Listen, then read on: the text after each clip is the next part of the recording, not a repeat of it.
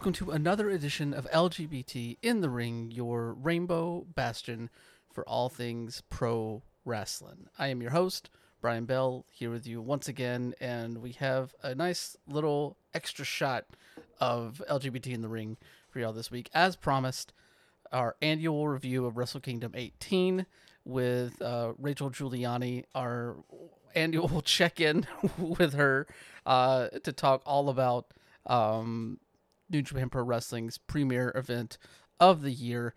Obviously, you've seen the runtime already. I'm not going to keep y'all here in the intro too long since we have a Wrestle Kingdom review that almost spans the length of the show itself. But um, trust me, this is always a fun thing to do.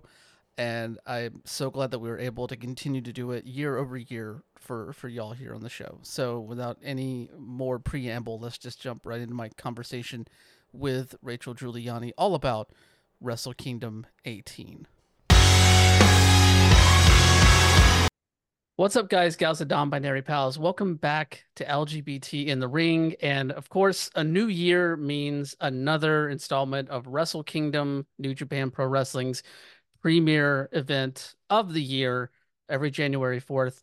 And with the new Wrestle Kingdom, that means we have to talk about it with our annual Wrestle Kingdom guest analyst, guest looks commentator, guest meaty thighs analyst, or whatever we want to talk expert about. on that one. Yeah. Very- much so. Please welcome back to the show, Rachel Giuliani. How are you doing today, Rachel? I'm I'm doing really well. I'm really excited to talk to you about wrestling today. I'm excited as well. We're we're coming off of two back-to-back nights of staying up way too fucking Mhm. late and waking up way too fucking early. Mhm. Um, to watch some some sweet Japanese graps over at Wrestle Kingdom 18 and New Year's Dash.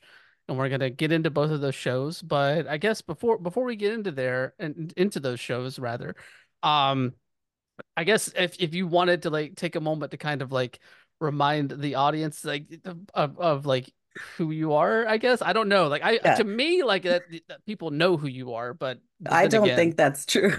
I don't think that's true at all.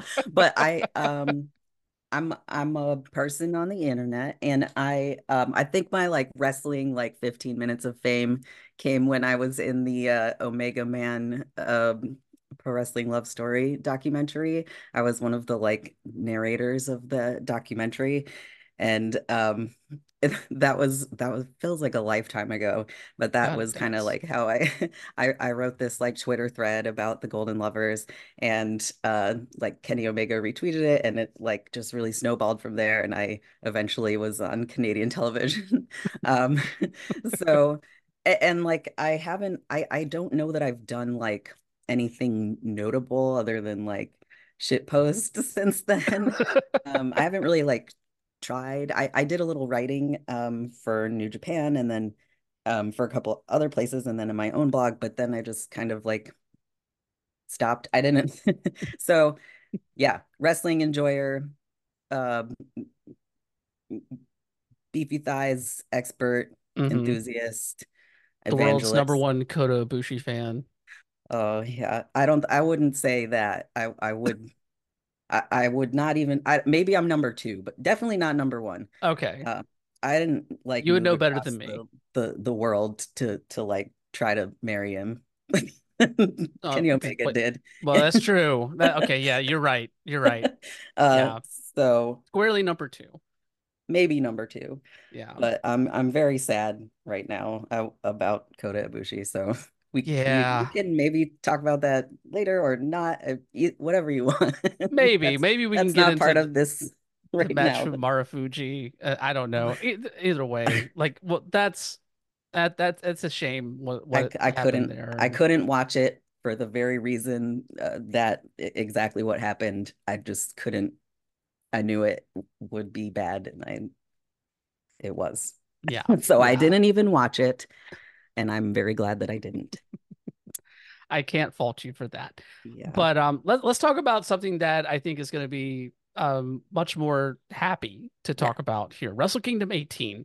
Mhm. Um, obviously a, a lot of heavy storylines going into the show, a lot of um very interesting matches heading into the show. Really kind of a, a culminating moment for you know, I think especially both of the two men in the main event with Sanada and Tetsuya Naito.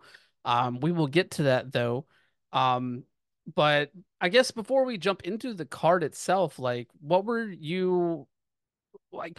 I guess the first question is like, what were you feeling like heading into this card? Like at like after you know we had talked about doing the show and and and kind of looking at everything. Um, I I actually have been feeling really like down about wrestling. Um, and the Ibushi match and Noah certainly did not help. But um, prior to that, it it had been just like a long, um, you know, like watching my fave be injured and then work injured and then come back and look like shit. Um, and then just like seeing shit happen in the in the industry. I've been kind of soured on wrestling, but Wrestle Kingdom, like no matter how I feel about wrestling in that moment, Wrestle Kingdom just makes me love wrestling. Um, even, you know, I think it's safe to say that New Japan is kind of out of the heyday that it had a couple years ago.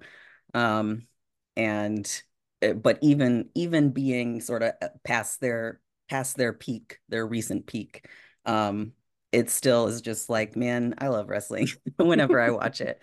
Um, so I was I was going in sort of, I don't know if hopeful is the right word, but I I it felt like it felt very like peaceful, like, oh, I get to love wrestling. um, so I may not I'm I wasn't super updated on all the storylines. I did sort of do a little bit of quick armchair research about everything. Um, but I was kind of happy to just go into it knowing what I knew and and knowing that I would learn some some things about some wrestlers that I hadn't seen yet. So it was Honestly, it was this nice. that's not a bad way to to kind of go into these shows. I feel like, you know, especially looking at like the other side of that coin where you were just like so inundated with not just like, you know, the product, but God, I hate that I fucking just used that term. With uh, if you're not inundated with like you know what New Japan has been doing over the last year or so, but also just like all of the various never-ending opinions about all these different things from like voices that are not fully in tune with like what the Japanese audience is actually Mm, like like yeah. how they're actually reacting and participating and that sort of thing. Yeah, it seems like a lot of the stuff, the English language stuff, is starting to forget that like there's an entire Japanese audience in Japan Yeah. is the the main audience for this. No matter how many English speaking fans, no matter how much investment they put into um worldwide stuff, like their their audiences in Japan, and sometimes people seem to not get that. I don't know. Um, Yeah. yeah, but I, I love to. I, I've been like kind of sour just on all wrestling because uh, there's been, you know, you know how the industry is. Sometimes when you like look at it and you're already in a bad place with it, you're just like, oh, I cannot, I cannot. Um, so, um, but but it was good to be back to pro wrestling specifically for this. I Yeah. missed it, and I have been kept keep like I follow everything on social media and whatever. So Nice. I've been Nice. watching, but watching that, but yeah. But no, like that that's honestly a, a, a good way to handle, I think, following New Japan, if, if, especially if you're you're not wanting to like, you know, if you're if you're not feeling the investment or if you're also like you're feeling the way that you're feeling right now. Because like I think there's a lot about pro wrestling that can make people feel soured or like can tend to push people towards cynicism Yeah. right now for sure. And we'll get to some of that later. Yeah. Um Like, and you've been a wrestling fan for your whole life, pretty much. Um, I I haven't been a fan all that long. I've only start I only started watching wrestling in like 2017, 2016. Um, and so people who have been wrestling fans for a long time always tell me like, you know, you go through periods where you're not really that into it and stuff. Um, but you are like you're doing podcasts about it, you're in in the shit with it. Like, how do you stay How do you like oh stay into it like that? Uh, luckily, a lot of the places that I focus on for my work are not the places that are going to be like generating those feelings, I think. Yeah, You you know, deal with a lot of like queer spaces and specifically like inclusive and thoughtful yeah. companies and stuff. Yeah. Yeah, and I'm very I'm very thankful for that. I'm not doesn't mean that I escape those feelings from time to time.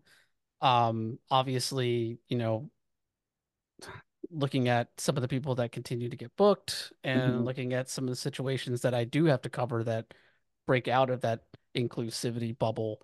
hmm Like it's still there. uh, It's still thing a thing that I have to find ways to like deal with and cope with. I think it's just one of those things where like I'm I'm thankful that like I can return to a home base that is not hmm inundated with that.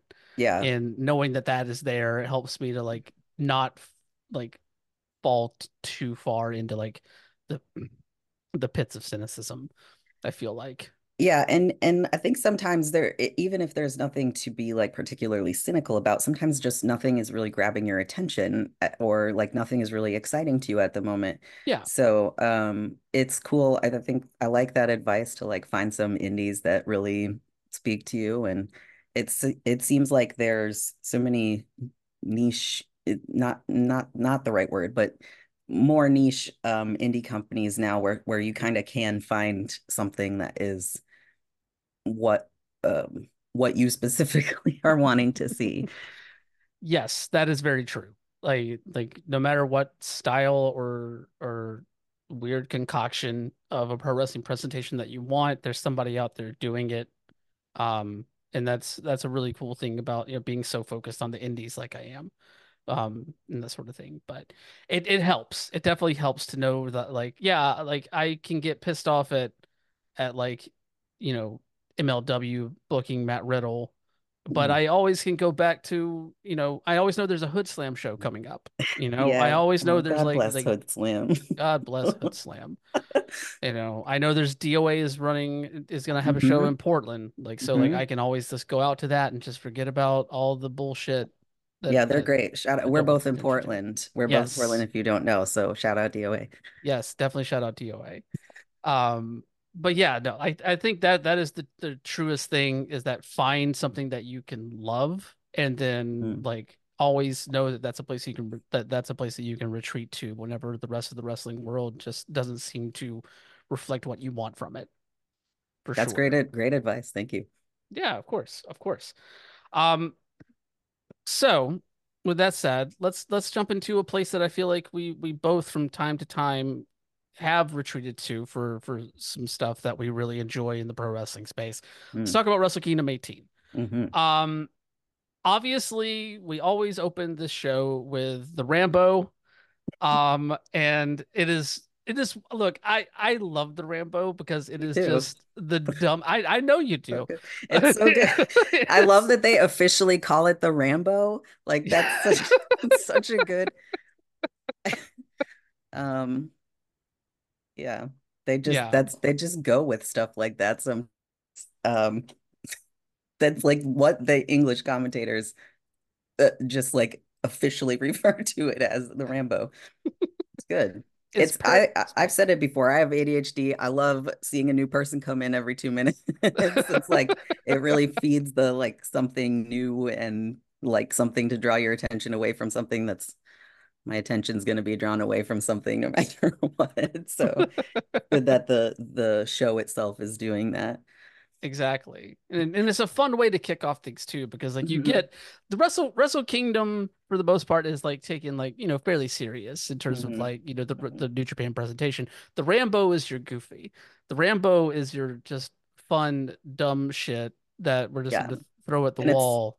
Yeah, and it's for the King of Pro Wrestling um title, which has been I I don't I I can't really tell like it because Toru Yano, who is like the King of Pro Wrestling, who is like as they said last night, uh Mr. KOPW, like you know how like you feel like the heavyweight title when someone other than Okada has it, they're just like sort of borrowing it from Okada. hmm And the same with Hiromu in the junior title. I feel that way about Yano and the and the KOPW title. But I don't know if it's like he had the first two or three, I don't know, like match stipulations that he got to choose. So it was silly. But I'm hmm not sure if the is the KOPW like supposed to be silly or is it just supposed to be like open format, anything goes? I think it's more so like the open format sort of thing, like a very imaginative match design, but that tends to allow for some of this more sillier ideas. Yeah. Even ones that are like serious that can be fairly silly in concept, you know, like like the match between um Taichi and, and Shingo Takagi where like they it wasn't like a three count pinfall match. It was like the first person to get like I can't remember the number off the top of my head, but it was like some obscene like like big double digit number of actual like counts, not even pinfalls, Yeah. just like Yeah. how many times they can hold their shoulders to the mat through the course of the Mhm. match. Like that that concept to me is inherently silly and Yes. plays off of this idea of, of of what pro wrestling is in a beautiful way to me.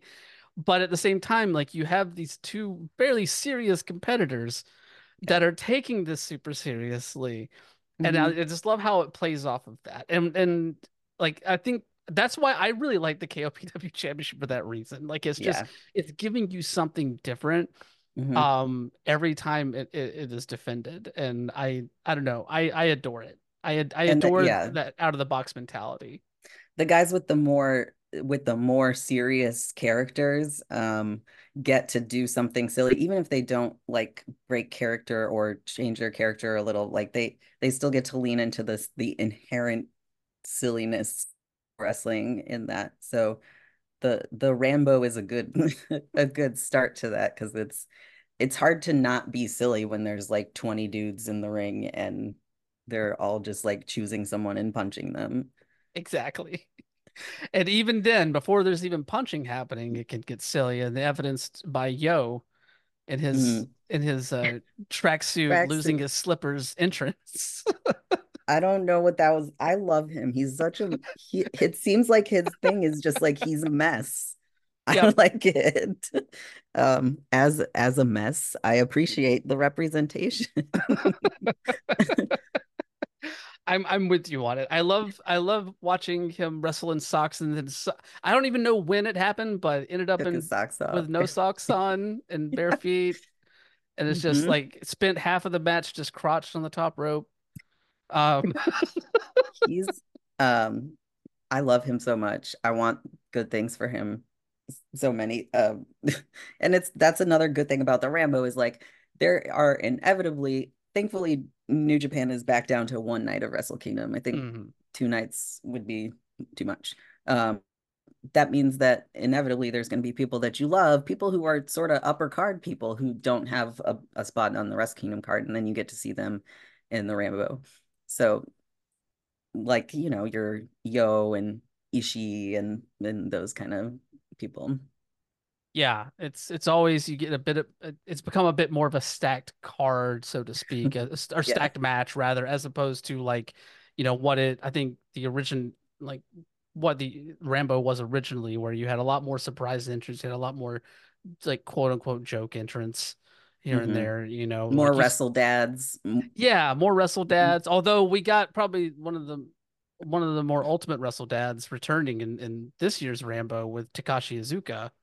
Oh God. Um, Yeah. a post-retirement Takashi Iizuka who still looks fucking swole as shit. Yeah. By the way- yeah. My God. Yeah, he looked great. I I wasn't like I didn't have his gimmick never really spoke to me.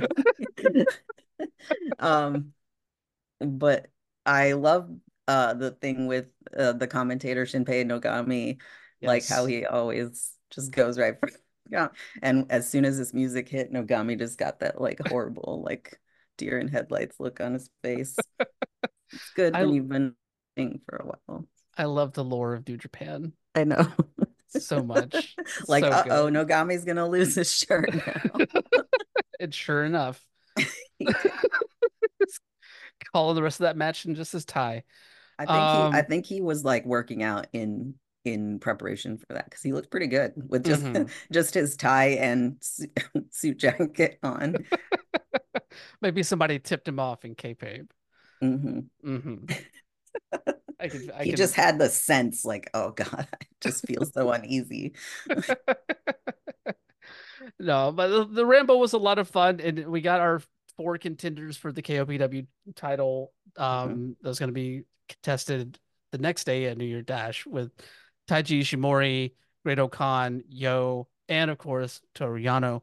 Um, so I and I think that just seeing those final four, I think, is also another reason why I like what they're doing with this this belt because like it's breaking down like this this division by like weight classes that New Japan is so rigid about and that hmm sort of thing. But it's also like it, the mix of different personalities and the mix of different approaches to pro wrestling that it gives us. It, it allows wrestlers to really expand their their horizons a little bit, uh, especially looking at somebody like Great-O-Khan, who like we know he can be like just fucking goofy and out of pocket as shit, just hmm looking at his social media. But like the character of Great-O-Khan on like New Japan programming is like super like uh, super serious for the most part. Yeah. Yeah he's never not that. There's no little, I've never seen him just be even a little bit silly. He's always, yeah. Yeah.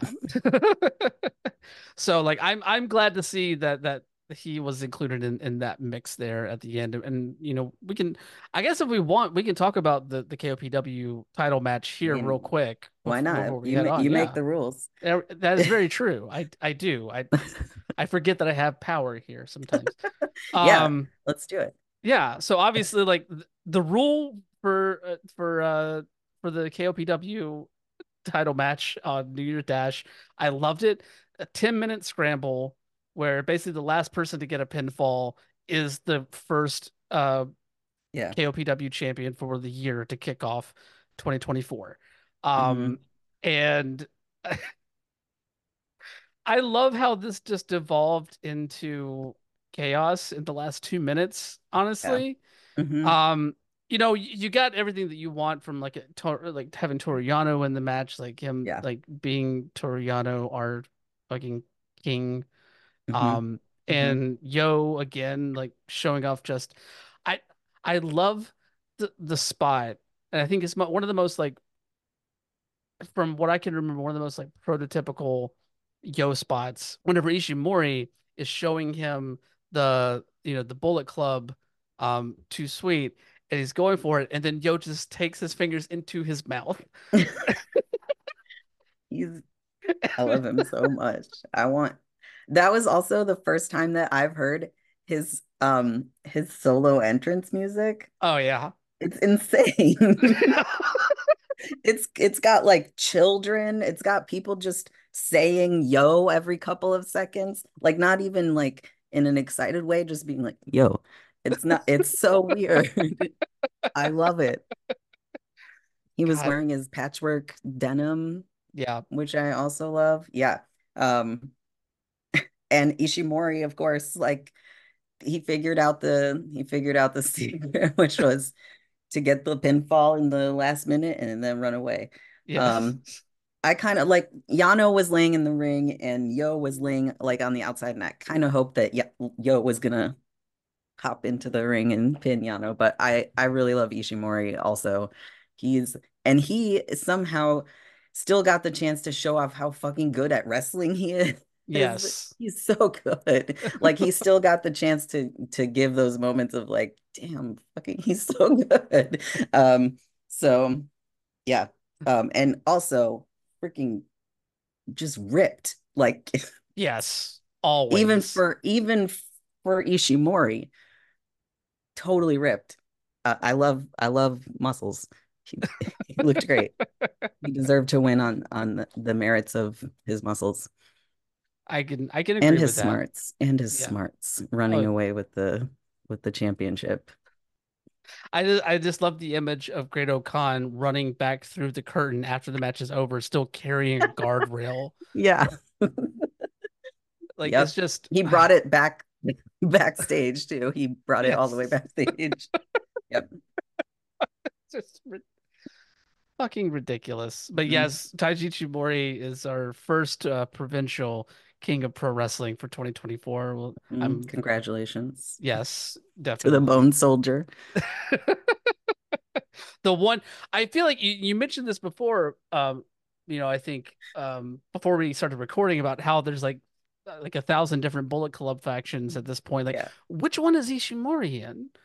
I yeah, that's uh, is he in just like Bullet Club Classic?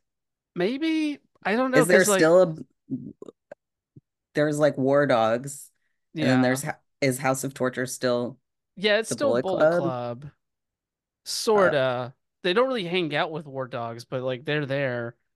Like I yeah, feel like it's like Kenta, Chase Owens, and and Taiji Ishimori, and yeah, maybe Fale to an extent, although Fale hasn't been mm, around for for a little bit. yeah, Um, or hasn't been around that much this year, rather. Um, like those four, like I don't know where they fit into like the like the Bullet Club pyramid, so to speak. yeah. They're they're like old school Bullet Club, and then there's like on the other side of the ocean, there's Bullet Club Gold, Yes. and those those are also sort of more old school. I mean, Juice Robinson isn't, but I don't. Yeah, I mean, they have Switchblade. That's all you really need yep. for that to work for me, hmm honestly. But yeah, I don't know. Either way, it doesn't like Taiji Ishimori has the belt. He's in Bullet Club somewhere. We'll hmm shine a flashlight and figure out We need to yeah look at the org chart of Bullet Club. exactly. Uh, break out the Excel sheet. hmm Um, all that good, all that good stuff there. So that uh kind of concluded the the pre-show. Um, and we get into the main card and we kick off with the IWGP Junior Heavyweight Champion uh, Junior Heavyweight Tag Team Championship match with um the aforementioned two members of the War Dogs, Clark Connors and Drilla Moloney, hmm defending against Catch 2 Francesco Akira, and a new a new form for one TJP, hmm um, the Aswang Yeah, TJP. Yeah. I I am very curious to to get your opinion on on the Aswang. I don't. I mean, I love someone leaning into a gimmick. I love someone just like whole pussy about things, you know. Um, Mm, and he definitely did for for that. Um, but I don't know. I don't know about the spitting blood and the. I like the eyes. I like the the contacts. The mask was like good, like grot I don't know. I don't know. What do you think? Like it was, I don't know how I feel about it because it's strange to have that person be someone's tag team partner. Because then in kayfabe, you're like, okay, but you guys are, so you guys are friends, you know each other, you talk, and and also you're this shapeshifter demon thing. Um, that's that's a little that's that's weird that little transaction or whatever that is because mm. Francesco Akira was just sort of like hey man my friend yeah um I don't know what'd you what'd you think I as a as a firm uh, lover of cryptids, I was fully on board with with the gimmick idea. I like the idea of him not always wearing the mask as evidenced by what we saw at New Year Dash, hmm but still having the contacts and still I having the that I blood. liked that Yeah. Like it, it adds into that shapeshifter element of right of the monster itself and, and the folklore behind it and everything like that. And and honestly, like, look, I'll be the first one to admit I am as a person, like as as someone who like has opinions on the internet, I am not the the biggest TJP fan. oh yeah and and it's sad that he's just like the least of our problems Yes, yes, now yes. but yeah I'm not a fan of him as a MRA jerk either but I I do appreciate the the effort and you can tell um I like that he's a he's such a veteran like he's been around yeah, um and and to try something new like that new as as somebody who's just been around forever is kind of cool um and it the fact that he still had his stupid haircut even though it's the demon is great like you still know it's TJP because of the like emo bangs and stuff yes. um yeah, I don't love blood. I don't, and the spitting blood isn't didn't really do it for for me. Yeah. Um, I and I also wasn't sure like whose blood that was supposed to be or like where it came from or I also didn't read about the the folklore or anything, so maybe that Hmm. would be explained if I looked looked that up. I mean, it kind of leans into like it the the folklore of the Aswang is like fairly like nebulous. Like it Hmm. it's it's in the same way that it's like a shapeshifter. Like it's it has a, a few different like interpretations and forms that it's taken based on like region and that sort of thing of the Philippines that that you're talking about it in. And I think that's the one thing that I really liked about it the most and why I prefaced that by talking about like how like yeah, maybe I'm not huge into like the anti-vax sort of shit Yeah. that TJP talks about all the time, but Mhm. I do appreciate that like he's found a he found a, a new avenue that he can lean into his own like cultural background and Mhm. express that in a way that we haven't really seen before in a pro wrestling space. You Yeah. know, um I think that like touching on like Filipino folklore like that is something that, you know, doesn't really get done outside of maybe like the companies that run in the Philippines. Like, Mhm. you know, and and so like that's a really cool thing to see on such a big stage there. Um, I like the mask design. I like the idea that he's not always going to wrestle in it, or that's like maybe like his Mhm. like form of Finn Balor's like demon Mhm. thing, Mhm. you know, like for big matches, maybe that comes out. But but no, like I I like I like the concept of it, and I like that it's like you still saw Akira kind of on his on his eggshells a bit Yeah, around him, yeah. even though like, he's I like don't know. Yeah. very tentative, but like, okay, we're Mhm. still cool though. Like I still Right. know who who who it is, even like no matter the form that you're taking and that sort of thing. Yeah, yeah. There's the end of the match where he's sort of like, "We're we're we're friends, right?" And they do their little United Empire handshake, Yeah, yeah. all that good stuff there. Mhm. Um, I thought that Clark Connors and Drilla Moloney, like they, I think for their first like big stage match on a on a Wrestle Kingdom show, I think they delivered really well. Mhm. For what they for what they've been doing. I, I really like the change in demeanor that Clark Connors has gone through since joining Bullet Club earlier this year. Um, it is just so beautiful and like maybe just a tinge psychotic at times. Yeah. Um, and it just works so well. And Drilla Moloney has been a, a great addition to that crew as well. Also, shout out Drilla Moloney for the Mad Kurt uh tribute uh, on the way out to the ring there. Um, you know, and that that's just really beautiful to see um with his untimely p- passing in in recent weeks. So, um so yeah, like I really enjoyed the match. Catch 22 comes out with the championships. They are three-time IWGP Junior Tag Team Champions at this point, and I think that lends into a common criticism that we've had in talking about this division on these shows is that like Mhm. It still doesn't feel like it has the depth that it needs to really sustain itself Mhm. yet. I think adding Connors and Moloney to it works, but at the same time, or helps rather, but at the same time, like it still just isn't fully there in terms of a full-on tag team division. Yeah, it hasn't it hasn't really ever been, you know, like there were those three years where Show and Yo won the Super Junior Tag Tournament every, you know, in a row. And it Mhm. was cool because I loved Roppongi 3K and I miss Roppongi 3K. Um, but they also were like the only dedicated junior tag team. So it um and it, it kind of still has that vibe to it. I've always wished that they would sort of just have a tag division that's like an open weight tag division. Mhm. Um and like I I I know those guys could hang with the with the heavyweight tag folks and I'd love to see some of them in against each other.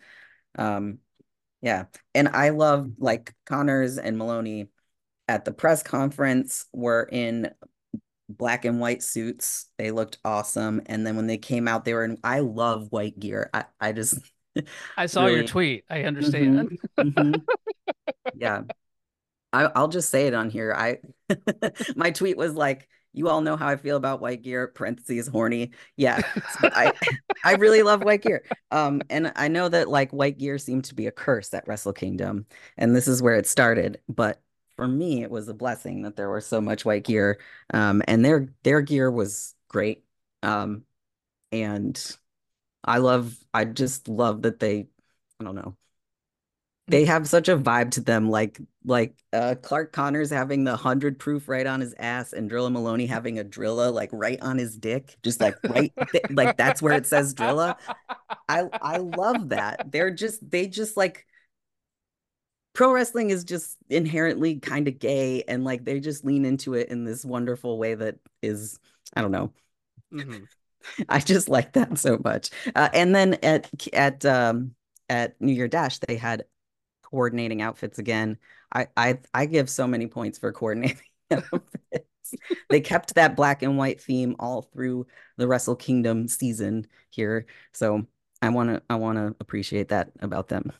Yes, you're not going to find a crossword for B on that either. Mm-hmm. Very much appreciated. Shout out Daryl Apparel for uh for yeah. designing that Clark Connors gear. By the yeah. way, yeah, super dope. Way to go. Yes. Um, that's gonna take us to our second match of the night, and odd. It's not very often that you find Hiroshi Tanahashi in the yeah. second match of the night. Mm-hmm. But Pres- President is... Hiroshi Tanahashi. Yeah, excuse me. Let me correct myself. Yes, Mr. President mm-hmm. Hiroshi mm-hmm. Tanahashi. Nothing but um, respect. Yes, challenging Zack Sabre Jr. for the in NJPW World Television Championship. Last year, we saw Zack defeat Ren Narita for that title. He's held it for a full year at this point, going up against the president, fighting to become the the uh, the prime minister of mm-hmm. New Japan Pro Wrestling. mm-hmm.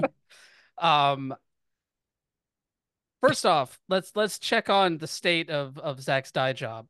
Um, where yeah, where where are we landing? It looked a little bit toned. It's not as orange, um, but it's like it's a look, I guess, and I think it's like a a sort of British culture thing that I don't understand. Like it's a chavvy sort of look, I guess. Like that super, super light blonde where you can like see their head. Like white dudes where you can see their like skin through their super white blonde hair. I I don't like that look. But at mm-hmm. least it wasn't like orange blonde, like he just put bleach on it and then rinsed it and went to Wrestle Kingdom. Mm-hmm. What what so do you feel goes, about it? I I is better than last year because I think last mm-hmm. year was when he had that orange that orangey tinge to it. Clark Connors. Clark Connors was like, "Hey man, you need some purple toning shampoo." Yes. Thank you, Clark Connors. You get it. Yes, he definitely does.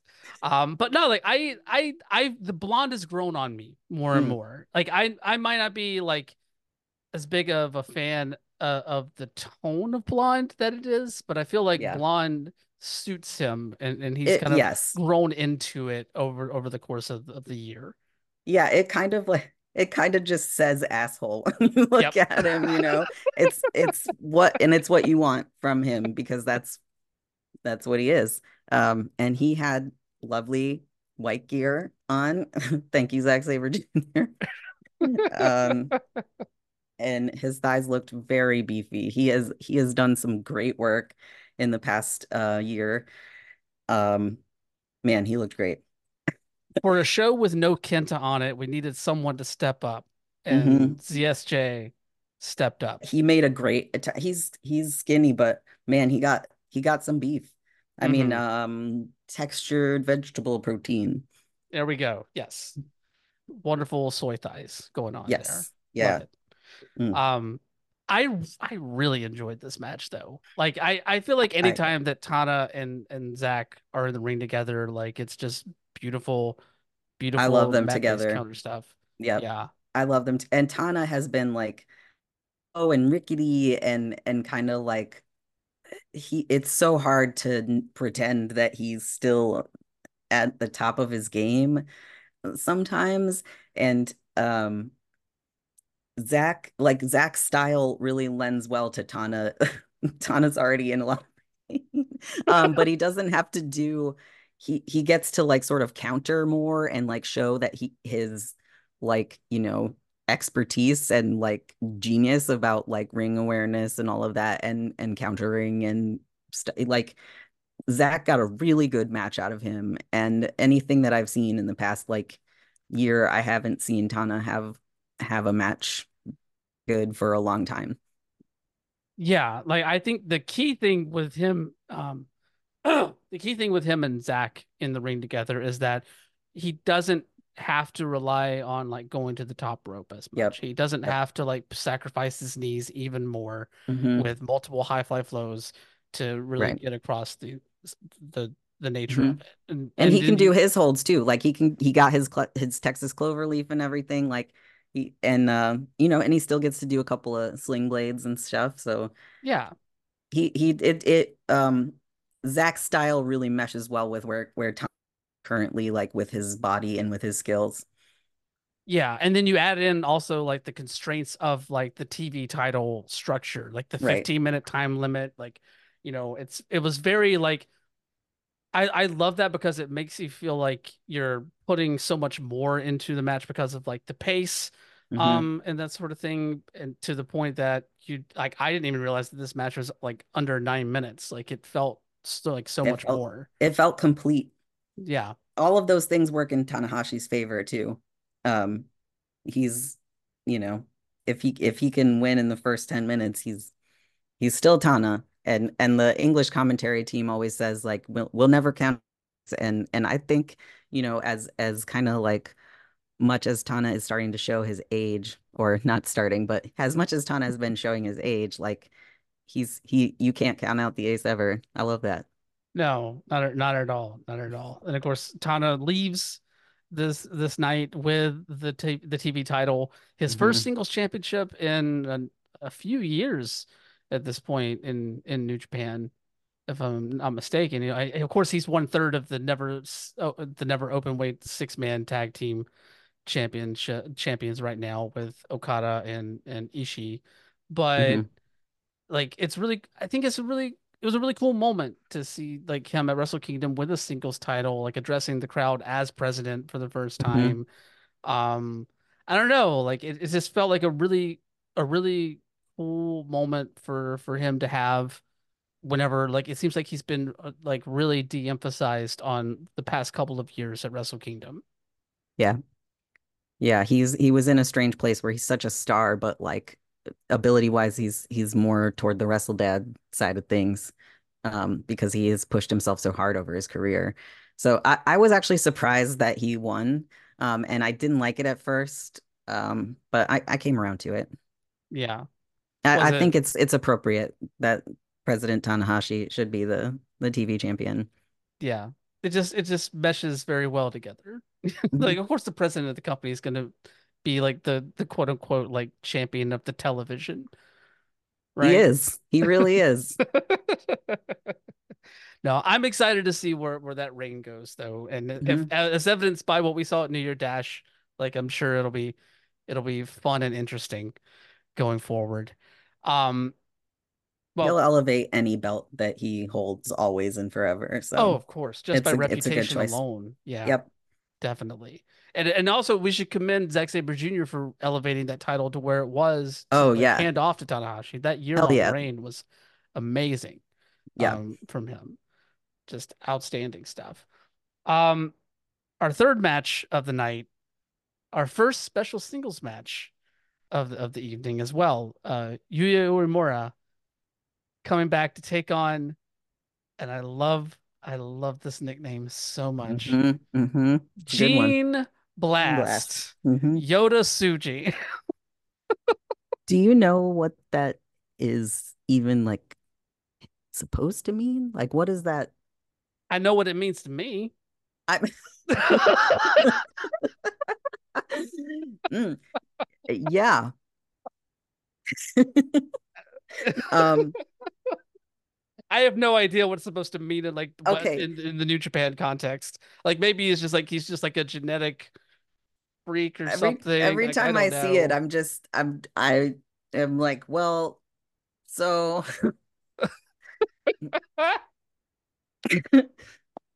he's got he's got very powerful and potent genes. yes. Very. I don't get it. And I I don't I like I said I have not been r- regularly watching, but I saw when he was inducted into LIJ, I didn't really get it and I'm not sure I'm still not sure if I really feel like he fits with LIJ, but mm, I don't I don't know. Maybe I'm just being inflexible in my in my thinking because I think a lot of people would have said SANADA didn't really fit with LIJ. Um so maybe maybe I just need to get used to it. Do you think he's do you think he's LIJ material? I feel like he's just not fucking weird enough. I can totally see that because I don't get like the same like vibe as other LIJ members from Yota Tsuji.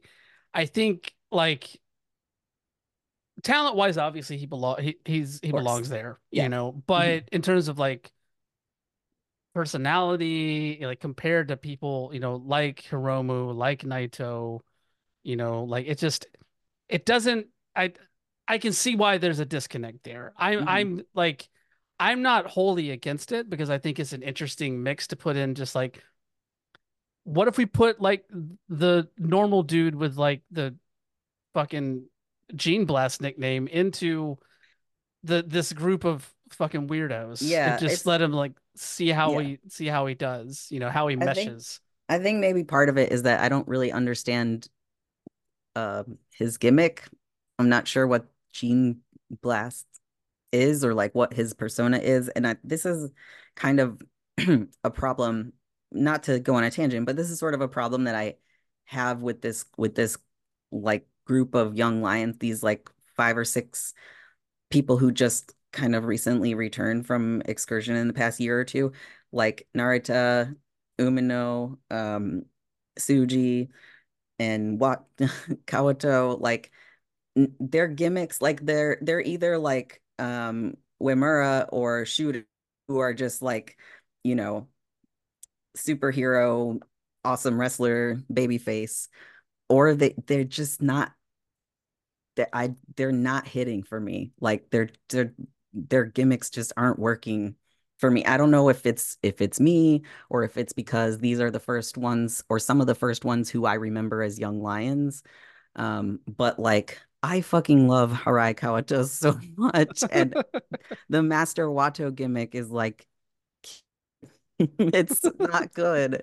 Um, and the and Narita's thing in in um House of Torture, like it just it doesn't work for me. So I, don't know if um that's a that's a bit of a tangent. Uh, but none of these gimmicks are are hitting right for me. Maybe it just takes some time. I, I don't know. I think it I think it does like take some time for especially for like the wrestlers themselves to kind of hmm discover more of themselves, right? Like I feel like, you know, Umino is Umino is is like oh Shota, Umino's got Like it. he's he's got it. He was Yeah. going to have it no matter what it was. Um, and Uemura, like it's not hard to, like he's handsome and he has great hair and he's so talented and everything. It's not hard to be like whatever his he has some nickname Burning Uh like Heart or heat storm some or something like Heat that. Storm. Heat That's it. Yeah. storm. Yeah. Mhm. That's Yeah. fine. That's that's good. Like I don't mind a generic baby face if they do generic baby face well. Um, but yeah, the others any any of them that are like in any way sort of like oh Okan too. Um, I don't none of their their gimmicks are really I hope they I hope they grow into them or I hope they figure out what what does work for them or I hope I get over myself. Whichever it is, whatever the problem is. I mean, I I I like what what Tsuji is, is doing with with with the gimmicks so far, you know, like especially like he clearly has like a connection with the Japanese audience. Mhm. You know, like it, it is definitely it was there from day one when he came back from excursion. Like it is just it is solid. That is there. I and like I I know he has like the the big smile that hides like this like you know menace behind Mhm. it Mhm. you know, Always and that love that. thing. And I and I love that about it. That's probably the most LIJ thing about him, Mhm. honestly. Mhm. Um, but but yeah, I think it just you know he's only he has been he he hasn't even been back in in New Japan proper for a year yet. Um, and I feel like you know him and and Uemura, um, those two specifically, they they still have plenty of time to kind of figure themselves out in the same way that we've Totally. seen Umino do that. I And we'll they're get and they're great. Like I'm yeah. I'm being harsh because they're they're so good. They're all of them that I mentioned are just so good and like we're so fortunate to have that kind of talent for this generation that's coming up. They're they're gonna make New Japan like I think I hope that they will bring back New Japan on the strength of of their talent.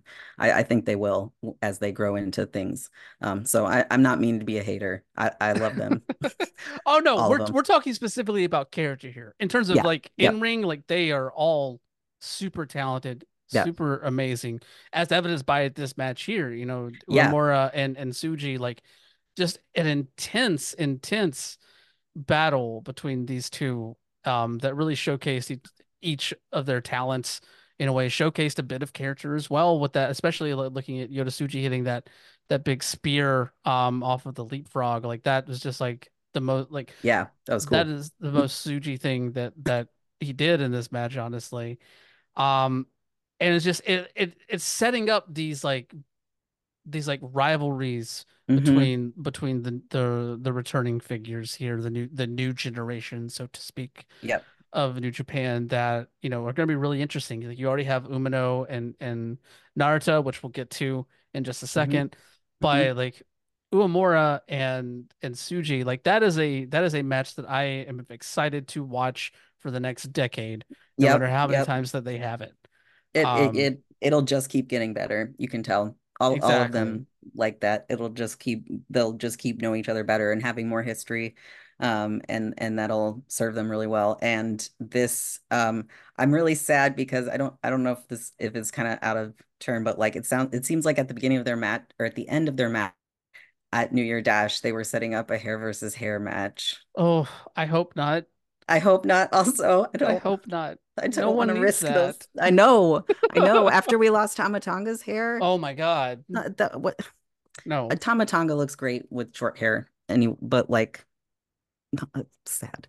Very sad. Um, and and I I think, um, the better hair one in the Tsuji versus Uemura. Not no disrespect to Tsuji's hair, beautiful, beautiful hair, but Uemura I wish I, I had that I would do anything to have hair. Every time I saw him the past few days, it's just like, wow, I want that hair. Wow. He just, I, I don't know, some his his whole persona is just made so much better by that beautiful flowing hairdo. it's so good. It's so no. it's something of it's something to his character um, that that you might not expect, I guess, because the the way his character is seems sort of like clean cut otherwise. Um, but yeah, great hair. Keep Agreed. It. Don't risk it, please. No, never, never, never. Neither never. one of them. We yeah. don't need that. We don't need that kind of grief. But yes. they they were kind of like like gesturing at each other's hair at the end of their at the end of their match at uh, New Year Dash, and I don't think anyone said anything about it, but that made me sad. No, but like you watch enough wrestling, you can you start to intimate mm-hmm. things and and yeah. start to be like, oh no, please don't go down that road, please. No, no. never, ever, ever, never do that. You guys never. are so young. You, you yeah. You got you got 10 years till you need to do a hair versus hair match, please. Mm-hmm, like, come on. Mm-hmm. Tanahashi should do a hair versus hair match. I know that sounds like oh that sounds sacrilege to say, but he is it, he, like his hair. Uh, we forgot to talk about Tana's hair. Oh, which yes. was, you know, as usual, prom queen hair. Lovely. Um, but he has he's just been kind of letting it go as president. I think maybe he could I think he could refresh it a little bit. You think maybe maybe entering his Wrestle Dad era, he's starting to maybe like you know maybe we don't need to be as intense about the look. I don't know. I love being intense. I mean, I mean, uh, look, you're like, talking to. Yeah, like, like the, yes. the feathers and the like. His entrance gear was somehow just like more than usual. Hmm. Uh, so good. But yeah, I, I could see like a not a not a full getting rid of the the long Tanahashi locks, but just sort of like a, a I don't know, a, a change. Still still something that he could style into something that you could wear as an updo to your sister's wedding in the early 2000s. Yes. That's yes. like that. Yes. As long as he has enough to where he can do a couple side side braids. Yeah. I, think I think we're all right. yeah. Yeah. Uh, but of course, Uemura does get the win here. His mm-hmm. first winning his first singles match since coming back to New Japan. Like, and it was really awesome to see him get the win. That deadbolt suplex just looks sick. I love it. Mm-hmm. Um, and yeah, like I think that's a really good jumping off point for for Uemura as we continue into 2024. La- I think, and it made Tsuji look like it just gave him so much shine as well, even in oh, defeat. yes, yes, very much so. Like mm-hmm. Tsuji has looked like a a, a star um yeah. for the better part of, of the last year, honestly. Um, last, I think the last question before we move on from this, though, I have to ask: since Uemura is now part of Just Five Guys, I have to. We talked about how Tsuji fits into like the vibe of LIJ. How do you feel like Yu Yu Uemura fits into the vibe of Just Five Guys? It's so it's not um he's the SANADA of Just Five Guys, except SANADA's already in. Just Five Guys. But like SANADA was in LIJ.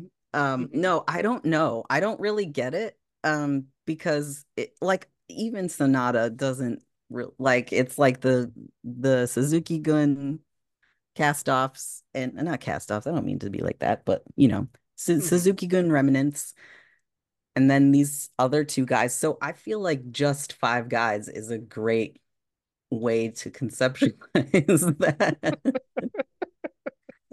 um, yeah, I, I don't know. It's that that faction is just not working for me. Uh, See, I think I'm on the opposite end. I love Just Five Guys okay, because okay. it's just like the vibe is nebulous in It's my it's mind. extremely nebulous and it's also just like vaguely threatening. Like you already die. Uh, yes. Well, I mean that that's just Taka. Taka. Yeah, like, that's how know. But like it's so, so, the idea that this is like Taka's vision of a of a faction is good. It's like this is my dream. This is what I would do. Me, Taka Michinoku, who's been on every wrestling everything for the past like 20 or 30 years. This is how I've been conceptualizing a stable of my own. I just feel bad that like that stable we we come like that stable formed on New Year's Dash last year, right? Mhm. And it was Mhm. just four guys. Just for and they made all of that just four guys merch and then like literally three months later SANADA joins and they have to throw it all out and make and if they the get another guy? What i don't know i and don't what maybe if i somebody mean leaves? Would will they go back to just four guys? I don't know maybe i mean that that's kind of what i think that was the question earlier like you know about a month or, or two ago whenever kanemaru turned and, and joined house of torture was like well now they're just down to four what's gonna happen here and then uemura came in as the as the new fifth guy The new fifth guy. I just want to see. I just want to see where it goes. I I feel like they're like like high school friends, you know, and like Mhm. y'all went your separate ways after high school, and those the three of them, three of them stayed together and like went to the same uh like state college or whatever, and the other two came back, and you know they all love each other. They all have some kind of I don't know. they feel like the most sports anime faction in Japanese pro wrestling right now. And I and I love it so much. Like Yeah. just looking at how the night ended for SANADA and and like crying we'll get to it later, but like, him crying and Taichi consoling him. Like That is something that I would not have expected to see like two years ago. yeah, That's for sure. it's, it's just beautiful. I I I'm a I'm I'm all in on just five guys. I Okay, want good, I want yeah. more. I'm not a anti just five Oh, guys. I'm not I'm- saying at you all. No, I'm, I would never. I could not be. Although just four, just four guys has a certain ring to it. Oh God. What's in a name? No. Um let's let's move on to our our next match, which features two more of those um new the the new returning stars for New Japan here. Um House of Torture, Evil and Ren Narita against Shota Umino and Kaito Kiyomiya Mhm, from Pro Wrestling Noah. mhm. Um, I I feel like last year we talked about like our feelings towards House of Torture Yeah. because there's a lot of I feel like there's a lot of people that are just like so sick of House of Torture Yeah. because like every match is is what it is. It's a House Mhm. of Torture match when they're involved and and all this other good stuff. Like I don't I don't think that I've that this, last year I said I was still into it. I it hasn't changed for me. Like Mhm. I think I'm still somewhat into it, especially with this new like adding Narita to the mix and just seeing the the transformation from like Katsuyori Shibata Jr. Ren Mhm. Narita that we saw last year into just fucking cackling maniacal fucking like shark tooth mouthpiece like Yeah, fucking like yeah. beast of a man that we're seeing now as he's under evil's tutelage here. Um I I have to ask like have where where do you stand now in 2024 on on House of Torture? Well, so I I only have so much tolerance. I think most people like only have so much tolerance. Like it's something you apply um thoughtfully, I guess. They're Mhm. they're um as they were entering, they had the t-shirt and they were cutting it with they were like failing to cut it with a pair of scissors. Um Yes. that is to me what House of Torture should be. Like they should be bumbling and ridiculous in their in their villain vil, villainy. Yeah. Yeah. Um and I would like to see like m- more of that. I don't know if that was intentional, uh, but it was hilarious. And it, it to me it was sort of like that is that's what you want. Like if you're gonna have a entire fucking stable of people doing this, um, that's how you should apply them. Sort of like eh, eh, ridiculous. They're they're there to get their their comeuppance. You know that they they should have a little bit more comeuppance, um, in in my opinion. And I also I Narita I can't he just doesn't work for me as a heel yet. Mm. Um, I, he he probably could. Like I I I, it, I may very well buy him as a heel at some point. SHO I I still SHO still seems like he's faking to me. Um, like he seems like he doesn't actually like he's just like I think this is what heels do. They like get all excited about doing bad things. Um, He it really likes that wrench. yeah, yeah.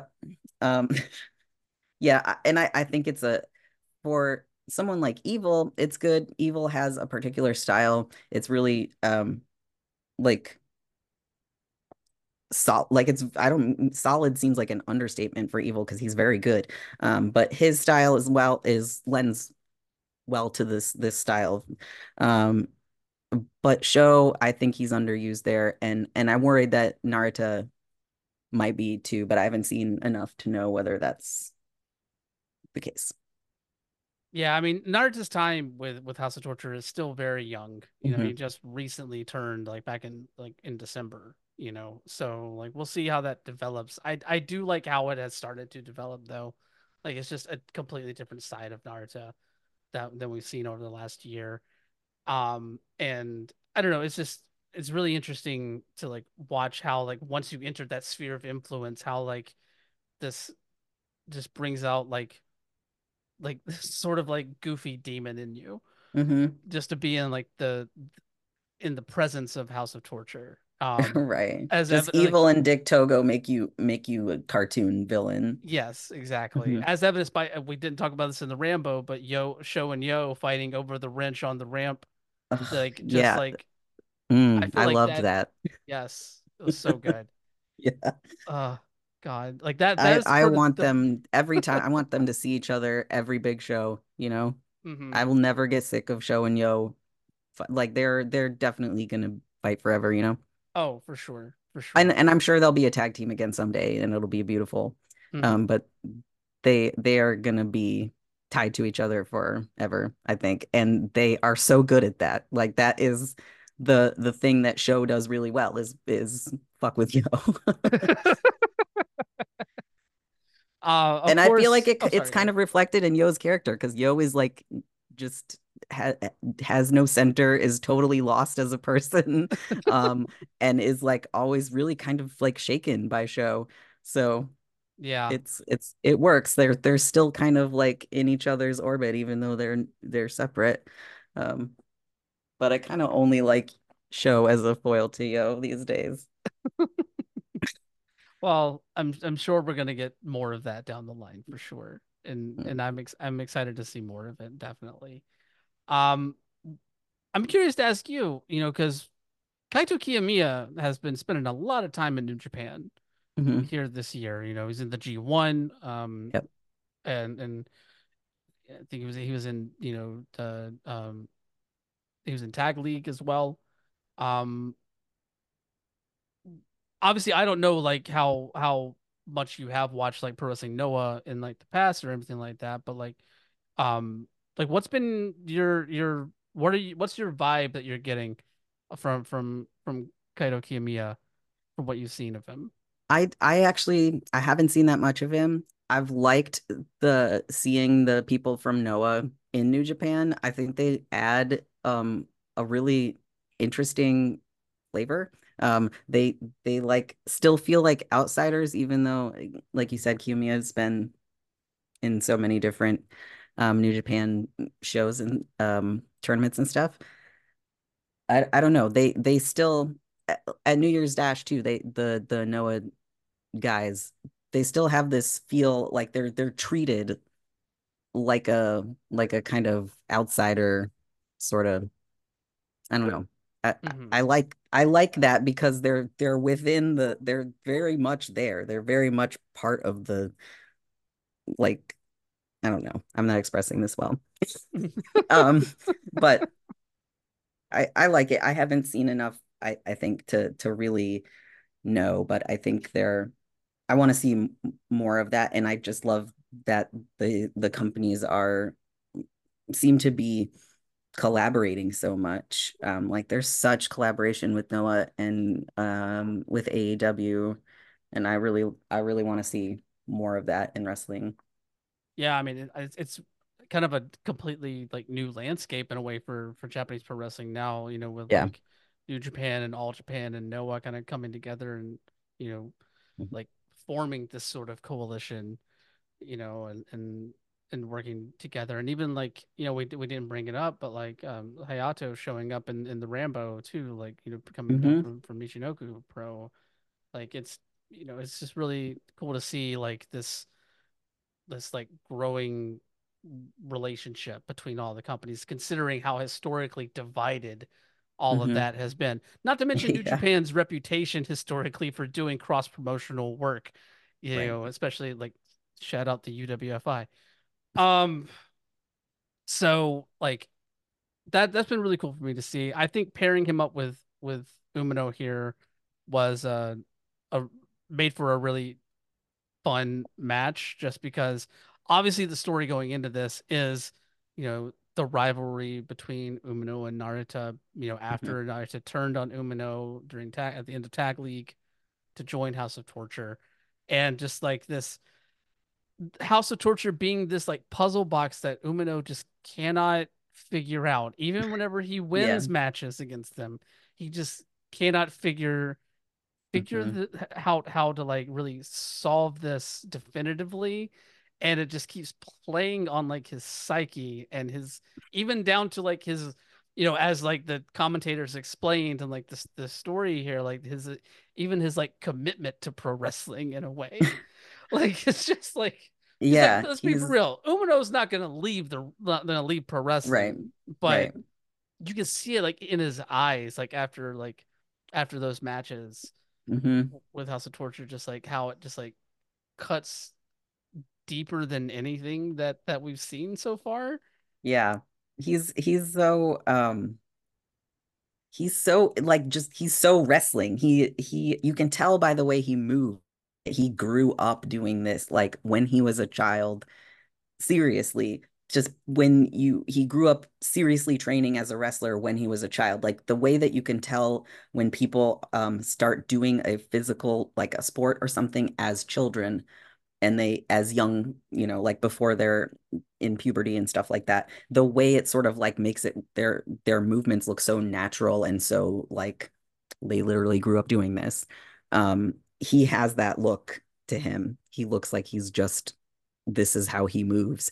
Um, and so he is so and and he has that like super duper baby face that like you know shining star coming in on a motorcycle so cool. Uh personality and and he eh, eh, for someone like that i feel like a group like house of torture would be so infuriating. Um like this is not what wrestling is supposed to be like. Um so it's it it's good that that's being set up long term that they're sort of it's um his the bane of his existence. No, it, it definitely it definitely is, and and I I love the continuation of that here as you know they get like Narita and and Evil get the win here, but it's I think by the first use I've ever seen of a push-up bar Yeah. uh, hmm as a weapon in pro wrestling. hmm Um, oh, sorry, excuse me. As as the commentary pointed out, a steel plate reinforced push-up bar. Yes, it was. He made sure to show the crowd. Yes. It's a steel plate. Yeah. yes. Um, I don't know. Like, I I understand why some people are are tired of like the House of Torture antics. I do. I I, I understand It's that. Very one note. It's it's yeah, yeah. It's I used too much, but I it think I think it works for me just because it is like something different from anything else that you're getting on mm, a New Japan mm, card. Now, whenever mhm. you have more than one House of Torture match on a show, Yeah. maybe then like I can I'm like, okay, I I got I got my one thing from this. Like I'm I hmm think I'm okay for hmm right for for the night. You know, I can I But can yeah, I, I like to hear some House of Torture defending though. That's good because I don't I don't hear that much of it. I might be the only one. so I I saw one person with the House of Torture towel in the oh. audience. oh really? Yeah. I need all right, I need to find out who that person is and we can we can get Yeah, New Year's Dash, they you know how they pan out over the audience when they get their towels out during the entrance? There was one. There was one House of Torture. No. Oh, well, I I know I know who to hit up whenever I finally make the trek over to Tokyo. Yeah. Um, but yes, I don't know. That that match was was fun for me, but I think even better well, was the following match because you brought him up earlier, Tama fucking Tonga Yeah. and Shingo Takagi for the Never Open Weight Championship. Um, Hard hard to obviously, go wrong. You just have to say that premise and yep. yeah. God, so good. This match was, uh, I think this was like top two or three match of the night for me, honestly. These two just, you know, I I love what Tama Tonga has like evolved into like post GOD, Yeah. especially like competing over the last like couple of years in this like never open weight division. Um, and really like coming into his own as a singles wrestler um in a lot of people's eyes. Like it's just really it's been really awesome to see. And you know, and also just to see mm. how that's kind of forced him to evolve a lot of a lot of his like in-ring work as well in his approach to things. Like going up against somebody like Shingo, like but like I think if you look back to like when he was teaming with his brother with, with God, like you don't think of Tama Tonga as like someone who whose style kind of caters to like what the Never Open Weight Championship kind of represents, right? He had, I mean, he had moments in um when the Bullet Club was still when he was still in the Bullet Club. Um, he had a few singles matches and he really showed what he could do there. Um, and he was like, was he in the G1 that Yeah, he was in the G1 for yeah, for a few years there. yeah. Yeah. Um, and and he was great there. So I I think he he really lends himself well to that never open weight class. Um, and and kind of always I think he has for a while actually.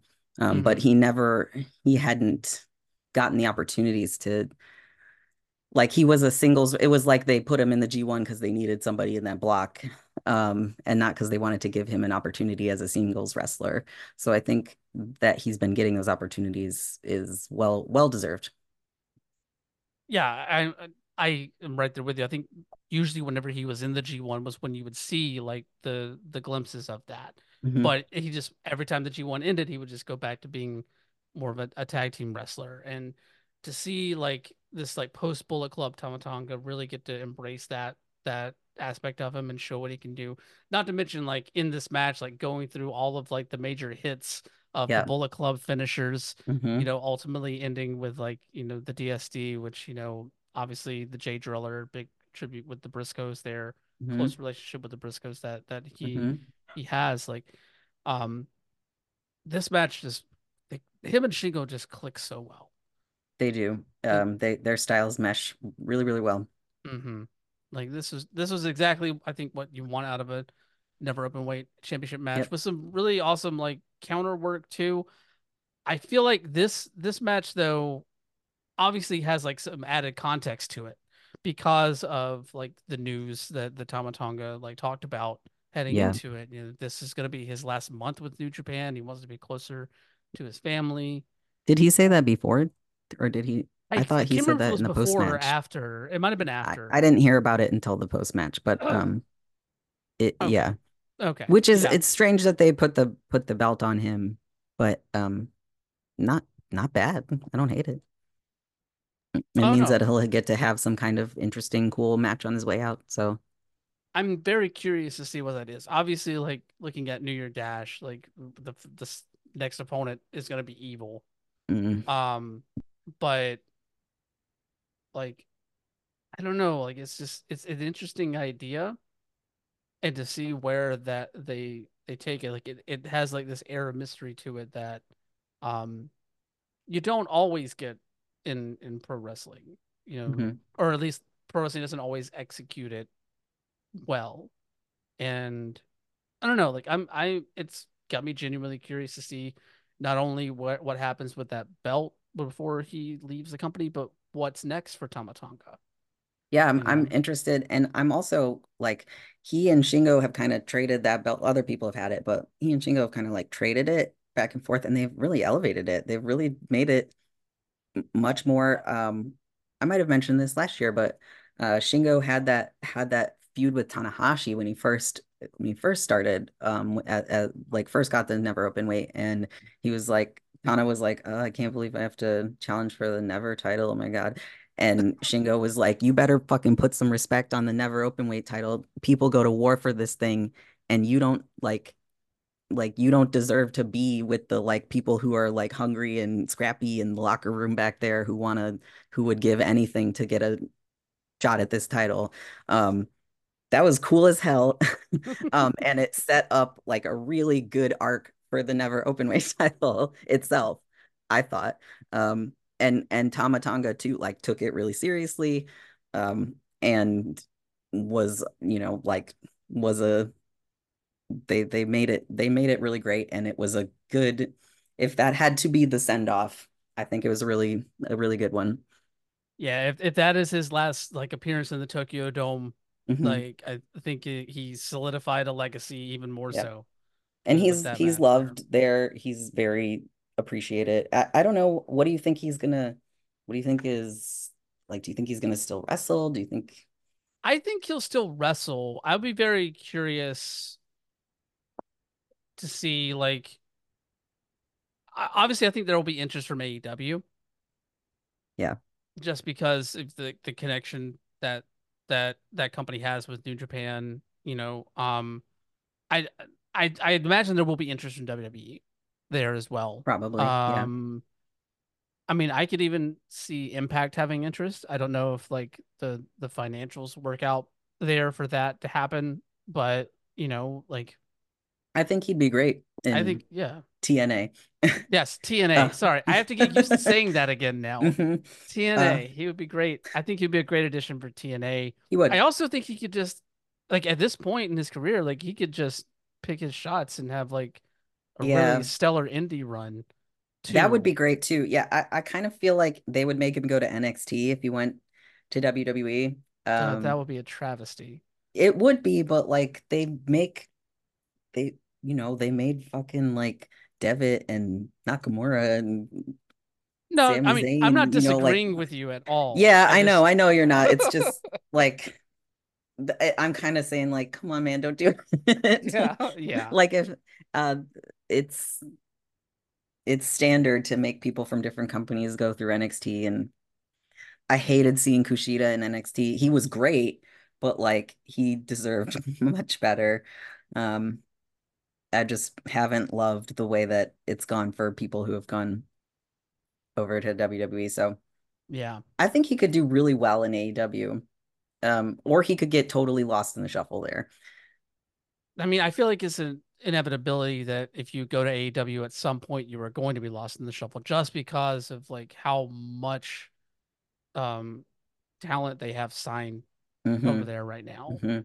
You know, like everybody gets cycled out like so quickly that like, you know, at some point like that's going to happen I think Yeah. to anybody that goes there. I think if if he signs my perfect scenario for Tama Tonga is he signs with TNA and then that still leaves him plenty of time to have that the indie run that he deserves to Mhm. have in the states. Mhm. You know, and And he knows? could still go to New J- New Japan and AEW that way too. Exactly. He could still show up on those New Japan of America cards Yep. very easily. Mhm. I mean, we've seen like TNA and New Japan have really made a um a habit of co-promoting shows here in the states together. Yep. You know, those Multiverse United shows from last year were like really really fun, and I think that you know, that would be a, a perfect way to keep Tama Tonga in like that New Japan conversation and still have Yeah. some of those those styles of matches with with Yeah. those opponents. So Yeah, I think he could bring something there that like kind of already exists in AEW um and isn't appreciated in WWE. So yeah. Our pick for you, Tama Tonga. yes, for for as much as that is worth. or like fucking never wrestle again and enjoy your life with your family. that too. Nothing wrong That's with I that. could say either. that to any wrestler that that leaves like just, you know, if they decide to do that, I I I support them and love that. Yes, for sure. Right, y'all. Thank you so much for tuning into LGBT in the Ring. We're just gonna take a quick break here to let you know uh, ways that you can support the show and say thank you to some very rad people that help make this show uh, as amazing as it is. Um, first off, if you would like to support the show, we are on Patreon now, patreon.com slash LGBT ringpod. Multiple tiers there for everyone that feels so moved to support this show. We've got numerous uh, patron benefits over there, uh, including bonus shows that are going to be coming out uh, monthly, uh, roundtable of those sort of things. So uh, definitely go over and check us out. Uh, again, patreon.com slash LGBT ringpod. Every single dollar that is pledged there to support the show is very, very humbling, and we thank you. We also have a, a merch store over on Brainbuster Tees. Go to brainbustertees.com and search LGBT in the ring. Uh, you got t-shirts, tank tops, all kinds of good stuff, and you know, always looking at some new things as well. But uh, definitely check us out on Brainbuster Tees there as well. You can follow the show on social media as well. We're everywhere um, that we have accounts. We're at LGBT Ringpod. That's Twitter, Instagram, Facebook, uh, co-host, Mastodon, whatever. We're there. Uh, so follow the show there. You can follow me at WonderboyOTM on uh, Twitter and Instagram as well. We also want to give a huge thank you to Sarah and the Safe Word for the show's theme, uh, Formula 666 from the album Red Hot and Holy. You can find them on Twitter at STSW Band, or you can check out their music on both Spotify and Bandcamp. Another great way to support the show uh, is over at independentwrestling.tv. Check out IWTV for the best in current and classic independent pro wrestling, including live events from top independent promotions worldwide. You can use our code LGBTRingPod or visit uh, the URL tinyurl.com slash IWTVLGBT. And uh, whenever you, uh, as long as you use that code to open your account and keep that active, we get a kickback from IWTV. So your subscription to watch all the great wrestling that we talk about on this show uh, goes to support the show as well. Thumbs up there. Of course, if you want to read more of my pro wrestling writing, you can check out outsports.com. And if you are into video games, I also co host a video game news uh, Twitch stream every Monday at uh, 8 p.m. Eastern, 5 p.m. Pacific. It's called the Mr. Video Game Super Show. Um, I co host that with uh, two dear friends and Twitch streamers, uh, Slacker Kite and Lady Merowin. Um, just run through the, the week's gaming news, or we throw on a game and play and just have fun and be dumb. It's it's great. But uh, you can check that out every Monday, 8 p.m. Eastern, 5 p.m. Pacific, over at twitch.tv slash Dead Sun Entertainment. Sun like the star. With that said, let's get back to the show.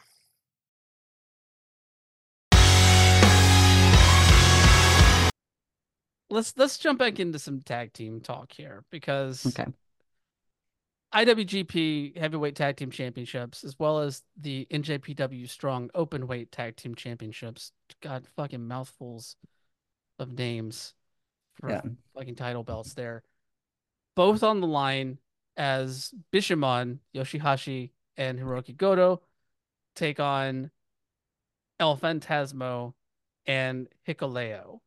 Mhm. Um, if you had told me that Hikuleo and ELP were going to be competing for the IWGP Tag Team Championships at Wrestle Kingdom last year when we when we spoke, yeah. um, I I cannot tell you how much I would have not believed you. Yeah. Um, That would that's yep.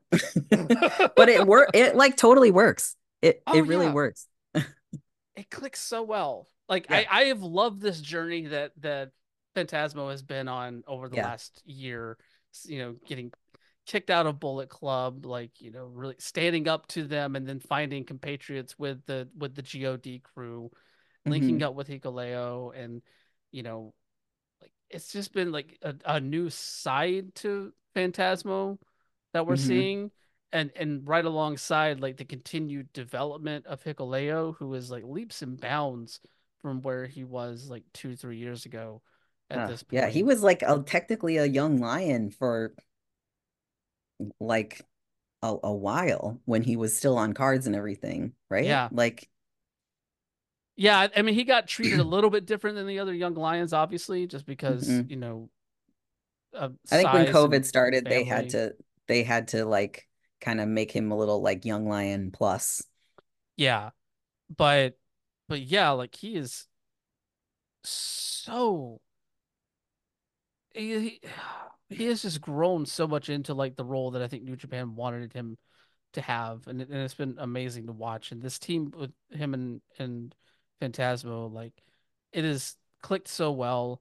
And not only that, but their chemistry with with Yoshihashi and Hiroki Goto is off the charts. I mean, I don't know if if you saw the the uh the tag league final with them. Um, they went I like did not. they went like 40 minutes. Yeah, I heard that. I heard it was awesome. Like I heard it was a banger.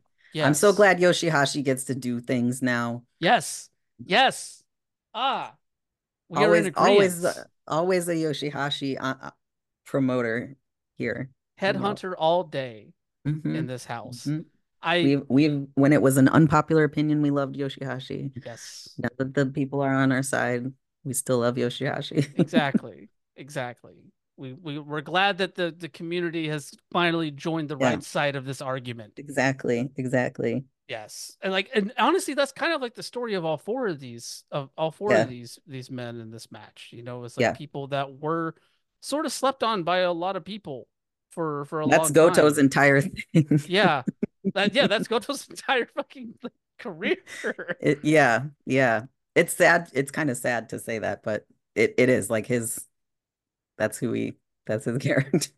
Yeah, Mm. but but him and Yoshihashi, this tag team, this Bishamon tag team, like is really like breathed new life into Mhm. both of their careers and has like helped them reach this this pinnacle that I don't think even the people that that love them like us, I don't even know if we would have seen them reaching like this high of a point. Yeah, know, I I would have thought. Yeah, I would have thought like they were often like we need somebody to to like have a match with God so they can defend their titles or whatever, and it would be Yoshihashi and Goto. Um, it, they were always sort of like, well, you guys are have been attacked, like sort of how Evil and SANADA were. Like, well, you always hear they they probably had who knows how many matches with Evil and SANADA. Um, but to see them be an actual tag team with like real chemistry and stuff and still doing the like sushi's on my the like hey that like they're still That's that I love that thing. Oh, you can't They- you can't have the their two of weird. together. Oh yeah, Mhm. exactly. You can't have the two of them together without without some of that Mhm. weird creeping through. You know, Mhm. no matter how how serious they want to be with their with their little with their staffs Yeah. on their walk out and everything like that, you know. Oh, wrestling. Yoshihashi's like catcher's gear. What? Um, Yeah.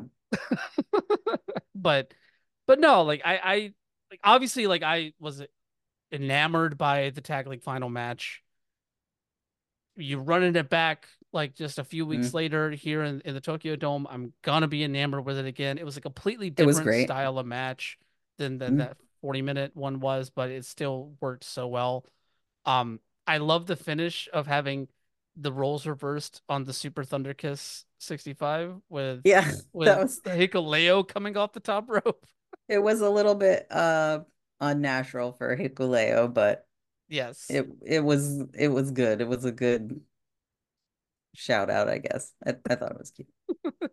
I know it was a good it was a good moment, I think, for And for having him Super get the pin. Yes. Yeah. Yeah. And like it just really felt like like the proper like coming out party for Hikuleo. Mhm. Um and obviously like Fantasmo has really been building himself up over over the last year to be, you know, especially now that he's competing in the heavyweight division too, you know, for as much as, you know, kayfabe, non-kayfabe, you really want to like look at that delineation, like he's being taken seriously Yeah. now in, in in that instance by by the company, and that's a really cool thing to see as well. You know, They especially they did the right thing with him, you know, like they Mhm. realized how much people liked him and how good he was. Um, and they like adapted. So I, I, I appreciate I just appreciate whenever anyone can can make that call successfully. yeah. No, I I'm I'm right there with you. Like this this was, you know, uh, everything that I wanted from this match. Like, and you know, I think I'm excited to see what Fantasmo and Hikuleo continue to do. I'm excited to see what they do apart from each other as well. Like now Yeah. they're getting established, like what are they what are their singles runs gonna look like? What is Mhm. what does God look like now with no Tama Tonga in in the company either? And like Is there God? Like, where's mean, Tanga Loa? I don't know where he is. I, I maybe there's maybe I missed it, but He um, came back for the G1 this year, but he hasn't Okay. really been around since since G1 season. So, mm, okay, um, yeah, like that that knee injury is apparently right. Been a thing Ugh. for him, which really sucks. But um, but yeah, like you know, technically, like I I, I don't know if they're actually like at the stable is God, but like you know, Fantasmo and, and Hikuleo are right there alongside Tama and, and Jado. Like they're they're they are somewhat of a unit. So now Mhm. with like Tama being gone, like I don't know. I'm just curious to see like what kind of evolution we see from for these two also with the ex with the the absence of Tama Tonga there too. Yeah, I think it'll give them even more of a of a spotlight. Oh yeah. I hope anyway. I that's my hope as well, for sure.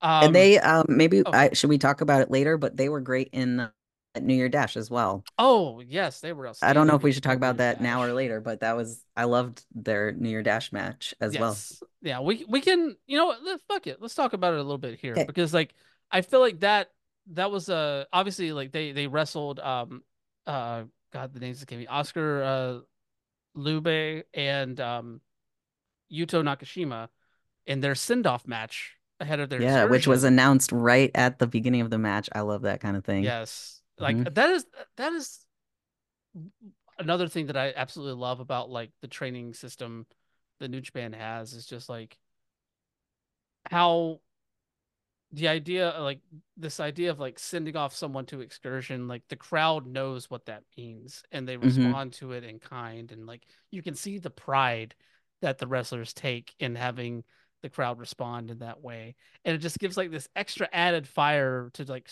prove something in that Yeah. final match before they go away for however long they're going to be gone um like and and you saw it with with Oskar and with Oskar and Yuto in this match like they they just they rose to the occasion against, They- against They really Fantasmo. were good, a good match for the tag team champions. That's Yeah. great. They were they were good. Like it didn't look like a remedial sort of thing. It, you know, there was Boston Crabs and everything, but it it looked like a good wrestling match. They they are ready to go. I I felt bad that the crowd was chanting for ELP in the beginning and not the Young Lions. I Um, that that was the first time I've ever I, I've seen them before, but since I haven't really been watching much, the first time I've ever seen either of them wrestle. Um, and apparently they're going together on on Excursion. Is that what they said? I mm, that's possible. I'm not 100% sure. Hmm. Um there because like they I would not be surprised. Like they seem to really gel as a tag team. Um I'm curious to see where they go if they do go together. Like, Hmm. you know, I I have a feeling the UK might be a good spot for them to land. That makes sense. Yeah. Yeah. And the So, Leube is German. yes. Yeah, they're that I think the Europe scene would be cool for them. Yeah, I think so. I think so. I I, I would also I don't know. It would be interesting to see either of them on like on excursion in America too, hmm especially I don't know. There's something about the that moment where Hikuleo and Oskar like standing like nose to nose and like try like trying to like choke slam each other. That was so cool. you rarely see anyone stand like eye to eye with hmm Hikuleo and New Japan Pro Wrestling, and the fact that they have a dude like Oskar who can do that, like, look, I I'm not sitting here advocating for like a, a big man strategy in a company, but like if you got But two you of gotta love a big man. Yeah. oh, who doesn't love a big man? We we both do, I know. But yes, like the like that that match was felt really special, and then like the post match as well. Despite Fantasmo continually telling them to shut his music off, and they never they're never doing it. Yeah, that was Um, sweet. Yeah, like that was just Throwing him to the corners and everything. Mm-hmm.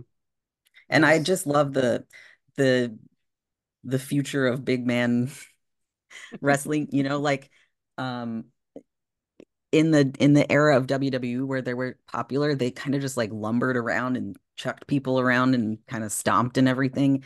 Um and and these guys are so different. They're they're like so comfortable in their in their bodies and with their abilities. Um Lance Archer is that is that kind of big big guy too.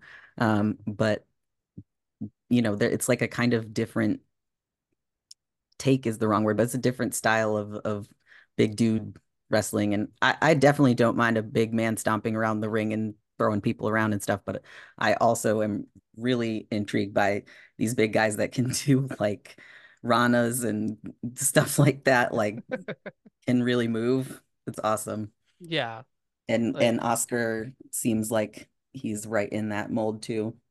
oh yeah. I mean, he's even I feel like he's even more agile than Hikuleo is at Yeah. this point. Yeah. that that's amazing to think with with his size. Like they they they found somebody like special, I think, in an hmm Oscar, and I'm very curious to see how he develops over over Excursion. Same same with Nakashima though. Like Nakashima, I I love the comparison like uh, the commentary made where like like they compared him to like a young Shinya Hashimoto Mm. in a way because like you can see it. It's not fully there yet, but you can see like that influence there a bit of like hmm and that excites me as someone who really really enjoyed watching Shinya Hashimoto. That's Uh, that that's before my time as a wrestling fan. yes. Um and and I guess I don't know enough of the I haven't gone to the tapes enough on on Nakashima, but Do you like dudes who kick people's heads off? uh, you know that I do. Okay, you'll like Shinya Hashimoto.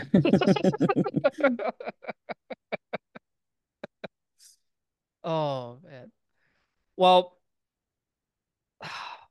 all right. I think we've come to another annual tradition on this show. Mm, We got to talk about Hiromu Takahashi. yeah. We got to talk about Hiromu Takahashi's fit.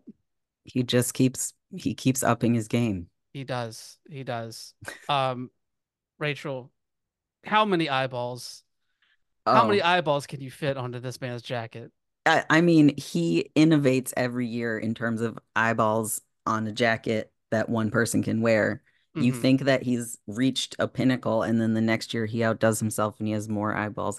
This year, the eyeballs sort of were like some of them seemed to like move on their own, or they had they were on like little springy things, so they looked a little bit animated, um, which is uh, you know different. It's sort of or like eh, improved over years past. And he also had some like insect legs or something on Yeah, I his couldn't back. tell. I couldn't tell if those were insect legs or tentacles or like what was going on. Yeah, or like like the bony wings, or I they were the way they were. hmm either way, whatever they were, great. Um, and the the eyeballs. I, I mean, they they he really he really brought it with the eyeballs this year. He, I he really like you you wonder how he's gonna do better, and he did, and he he like was serious about it this year, you know. Oh, very much so. I mean, he Um, had the and mask and everything. Yeah, and and um he got he got attacked while he was still wearing it. Um and it looked great because it like the eyeballs like sort of folded around Despy. If um there's one person who is not going to give a fuck about hurting some eyeballs, yeah, it is Despy. it yes. Yes. Real quick, I have to I have to ask. Okay, so who who was more fashion iconic here? Hiromu with the eyeballs or Despy with cornrows? Oh, uh I mean, you know, two different looks. Despy is kind of understated and he brought in the red Mm-hmm. um Kind of an open back mask too. yeah, I think around? I've, I think he's done that before, but the the, the red is new. Yeah. I, I think I've seen cornrows on him before. I'm not sure. Um, it's hard to say. They're two very different styles. Despy more understated, Hiromu obviously loud and out there. Um, but appreciate them both. I, I gotta say, Hiromu, like Hiromu's so much more effort and uh stuff in, in his though. And Mm, what how is he gonna top it next year? that's always the question. Mhm. That's always the question, and only one person knows. Only one How person has the imagination to make that happen too. Exactly. I mean, he We took we he took he took beyond our his, his comprehension. he took his Mota catchphrase to uh to new heights. Yes. Always always moto with that guy. Oh God, of course, El Desperado, Hiromu Takahashi, Junior Heavyweight Championship match. I mean, come on, this is like Mhm. the quintessential rivalry of this era of the Yeah. junior heavyweight division at this point. And again, these two did not disappoint. They No, never they're do. they're great. Uh, they're now like fully cemented as foils in this division. Like if Hiromu is the junior ace, his his nemesis is gonna be Desperado. It's good. Um Yeah. and and I I feel like I have very little to say about it just because like it was a the good match that they put on against like they just always put on emotional like intense bangers. So No, this was that. do. Yeah, it definitely was. I feel like just the added context of like the, the year that Hiromu has had heading into this and you know approaching that like record-setting number of defenses for the title Yeah. heading Yeah. into and heading into this and like it just it just feeds more and more into this rivalry Yeah. that that we've had and and a rivalry that has had such like you mentioned intense and emotional moments like i always go back to you know the, the match you know where Despy's mask gets ripped and he Yeah, just that was awesome. Oh my That was so cool. That's one of the best, the coolest things I've ever seen happen like in a wrestling match ever. Just the way that he like had his hair in front of his face and he ripped it off himself. yeah Mm, mm. god it's just like i it's just this, this thought of like i'm gonna show you my true face and then Yeah. kick yours in you fucking piece of shit And and after that, Hiromu was like, I know who you are under that mask and I hate you. yep That's hard. That's very hard. Um, I, I, I, I'm right there with you. I think the main thing that stands out to me from this match is just how, like, obviously we've seen like Desperado get like those like solid definitive wins over Hiromu in in moments like this in the past, right? hmm But it just felt like this was even more of like a it reminded me somewhat obviously different because of the the length of the match, but whenever Hiromu came back from excursion and dethroned Kushida that first time at hmm Sakura Genesis, you know, whenever he I love that match. It's like four minutes long. It's so good. exactly. It's just like this was like Desperado being like, "No, I am going to put you in the ground. Yep. Yep. I am going to show you what I can do to you." Like you don't get to be the junior ace without me in your way. Like Oh. you, I have to be part of your story is is basically like how uh Desperado has treated him and he's forced Hiromu to treat him the same way. Like he even he even called out Dragon Lee who's like Yes. in WWE um which I imagine was just to piss off Hiromu. I, I don't know why else he would do that. Um like he's so like I'm gonna be in your face when you're everywhere you go, I'm gonna be right behind you and that kind of thing. And he's forced Hiromu to acknowledge him in that way and to consider him truly his rival and everything. Um, and they're they're just such good foils for each other. Um, and they both have this sort of like lostness to them, to their character that is totally different from each other, but uh plays into their like insecurities and stuff as wrestlers, as as their personas really really well. I, I love them as a match. I'll always like that. Yeah, and I think I think this past year, especially for Desperado, has fed into that idea of like, you know, lostness in a way. hmm You know, with the disbanding of Suzuki-gun and with like his partnership with with Suzuki and and Narita dissolving, you know, in a way, it's just kind of like left him as like this, you know, like floating ship in a way in New Japan. And not just in New Japan too. Like we've seen him like branch out into like much more like the deathmatch world this past year. Like he was in Tournament of Survival at GCW this past year. Um, you know, like he he had the obviously like last year the huge match with Jun with uh, Jun Kasai, hmm you know, that produced one of the most emotional moments in pro wrestling in like recent pro wrestling history for for me personally. Like um What what like was that? I actually didn't see that match. that was uh, at the end of the match, like Jun Kasai, you know, this death match legend in Japan, like basically told like Desperado, he was like, um, you know, I I had to learn that, you know, I'm I'm not wrestling to die, like I'm wrestling to live. And I see I love when people when deathmatch wrestlers say shit like that, especially from Jun yeah. Kasai. That's great. And Yeah. he like looked at Despy, he's like, I see in you that you are wrestling to die. Yep. Yep. Yeah. And like, Okay, I, d- I did see that now that you say it. That's like, that's so cool. fuck. And he's right. Yeah. And and for that to come from him specifically, you're right. That is emotional. Yeah, just fuck. It gets me every time. Yeah. Despy has that. And it's great because his first challenger apparently is going to be his former tag team partner, right? Yeah, it, it's a it's a weird kind of mix right now because like Wato challenged him, and then Kanemaru challenged him, and then SHO challenged him Okay. as well. So I only saw multiple. Kanemaru. Yeah. So Okay. there's multiple options there, but yes, I think him and him and Kanemaru uh, would be that is a match that I am very much looking forward to whenever it happens Yes. because of of the history there, obviously.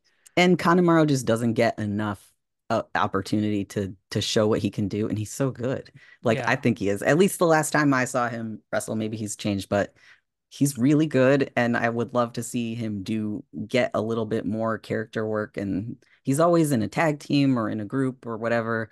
Um, but he's really good when he gets to be on his own. Anytime he's been in the best of the Super Juniors and everything, he puts on great matches all the time. I'd be Yeah. excited to see that. But I'd I'd also love all of those other challengers as well. Yeah. Like Except I I think I want to see Despy beat Kanemaru, and I I really love the other two. And I don't know how I feel about them losing. No, I can I can understand that. I I think Not Despy and SHO, honestly. SHO SHO doesn't deserve it right now. no, no. I I I I'm looking forward to the Kanemaru match whenever it does eventually happen. I'm curious Yeah. to see because I haven't seen Kanemaru in a singles match since joining House of Torture. I'm curious to see like how like the House of Torture element works Yeah. into a Kanemaru match as well.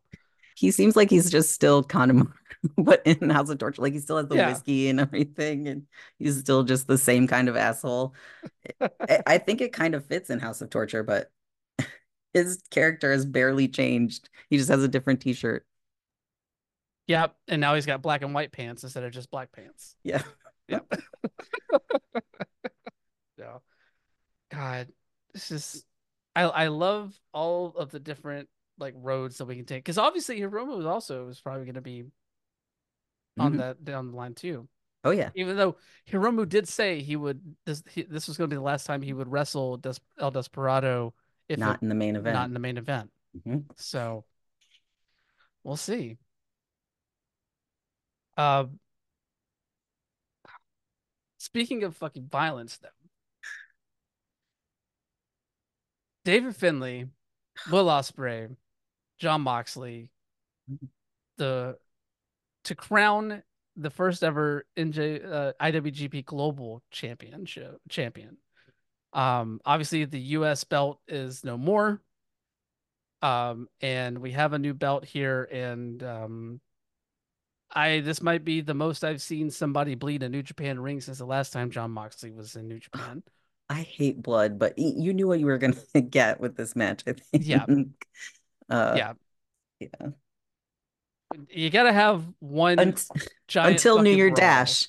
Until New Year Dash, when oh everybody was God. bleeding for okay, yeah, some reason. Um, We'll yeah, no, there was talk about that for sure. yeah, um the that match was it was a little bit disjointed to me um and i three-way matches are always tough um to make a make a dynamic happen and they they had a good one where it was like okay david finlay you're not actually a serious person here um but like also only david finlay works for new japan pro wrestling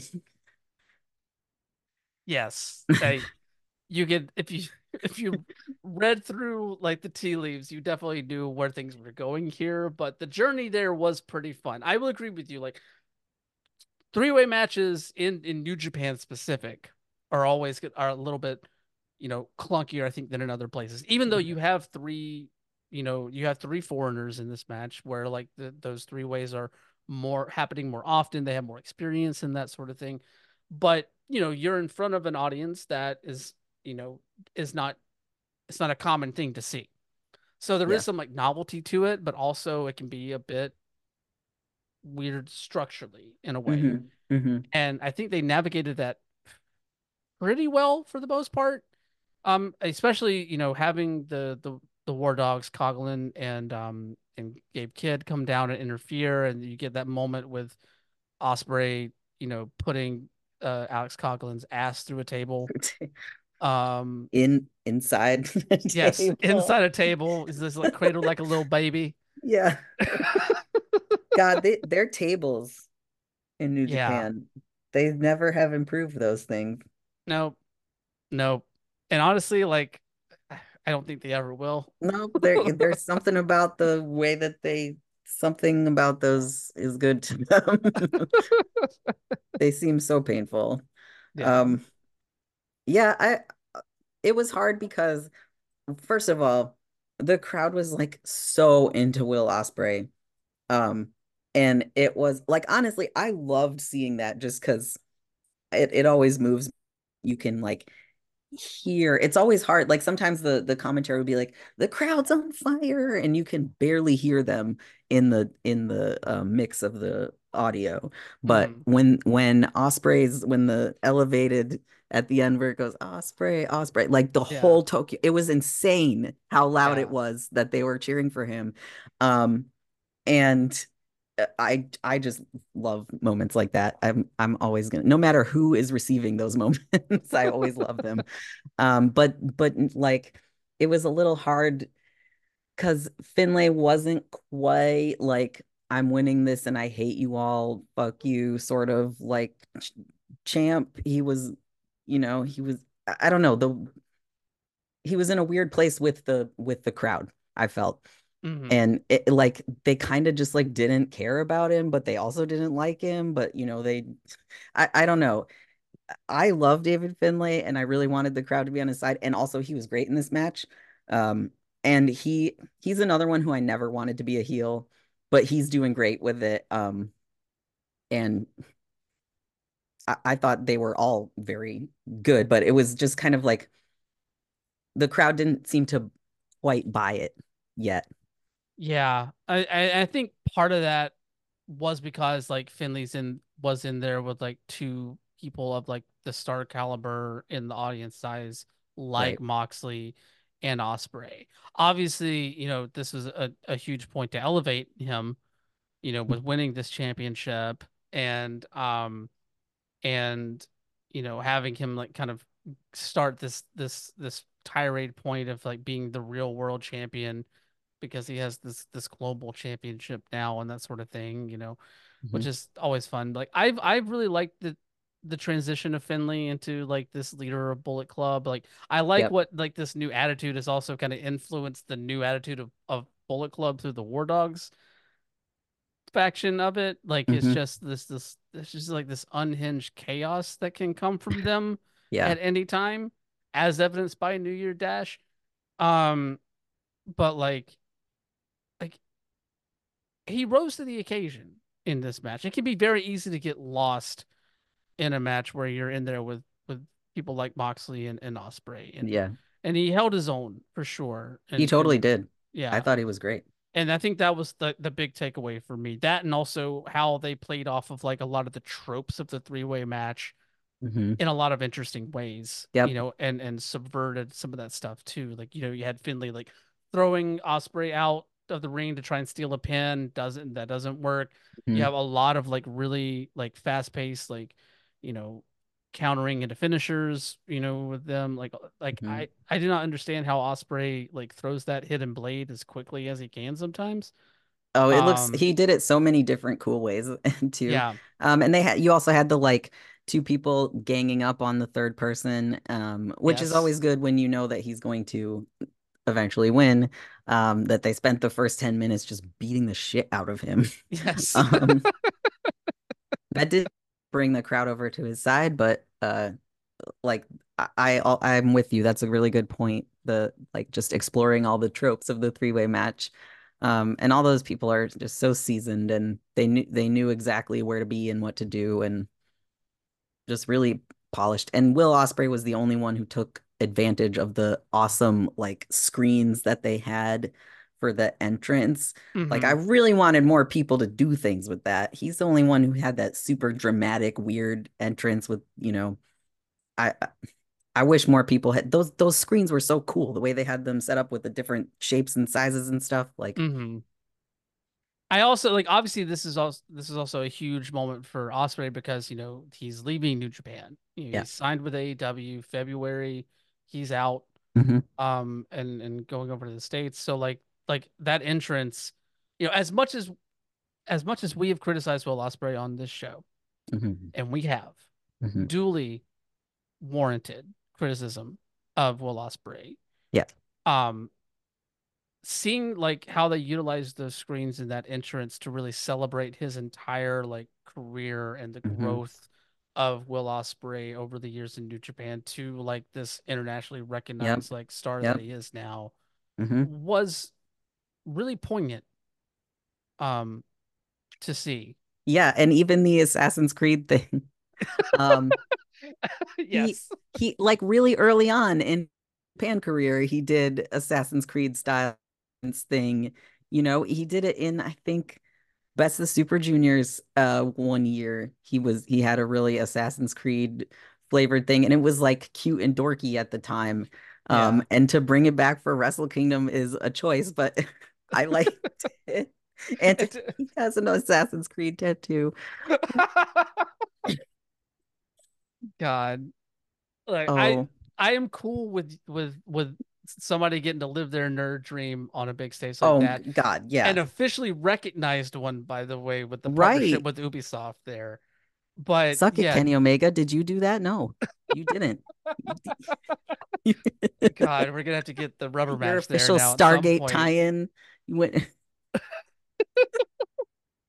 Sorry, Kenny Kenny Omega's Wrestle Kingdom looks are so cool. Yeah. They they were good, but like he's the only one who has gone on that level with like his nerd stuff. Oh, we Mhm. all remember Kenny's Quest. Of Um, course. Oh yes.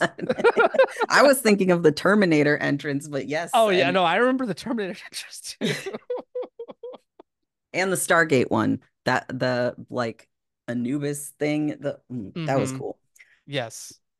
So yeah, I um Will Ospreay, every time I see him, I think about all the things that are so unfortunate about him, but I just love watching him wrestle so much, and I only love it more as he grows. He Mm. just seems to like only get better.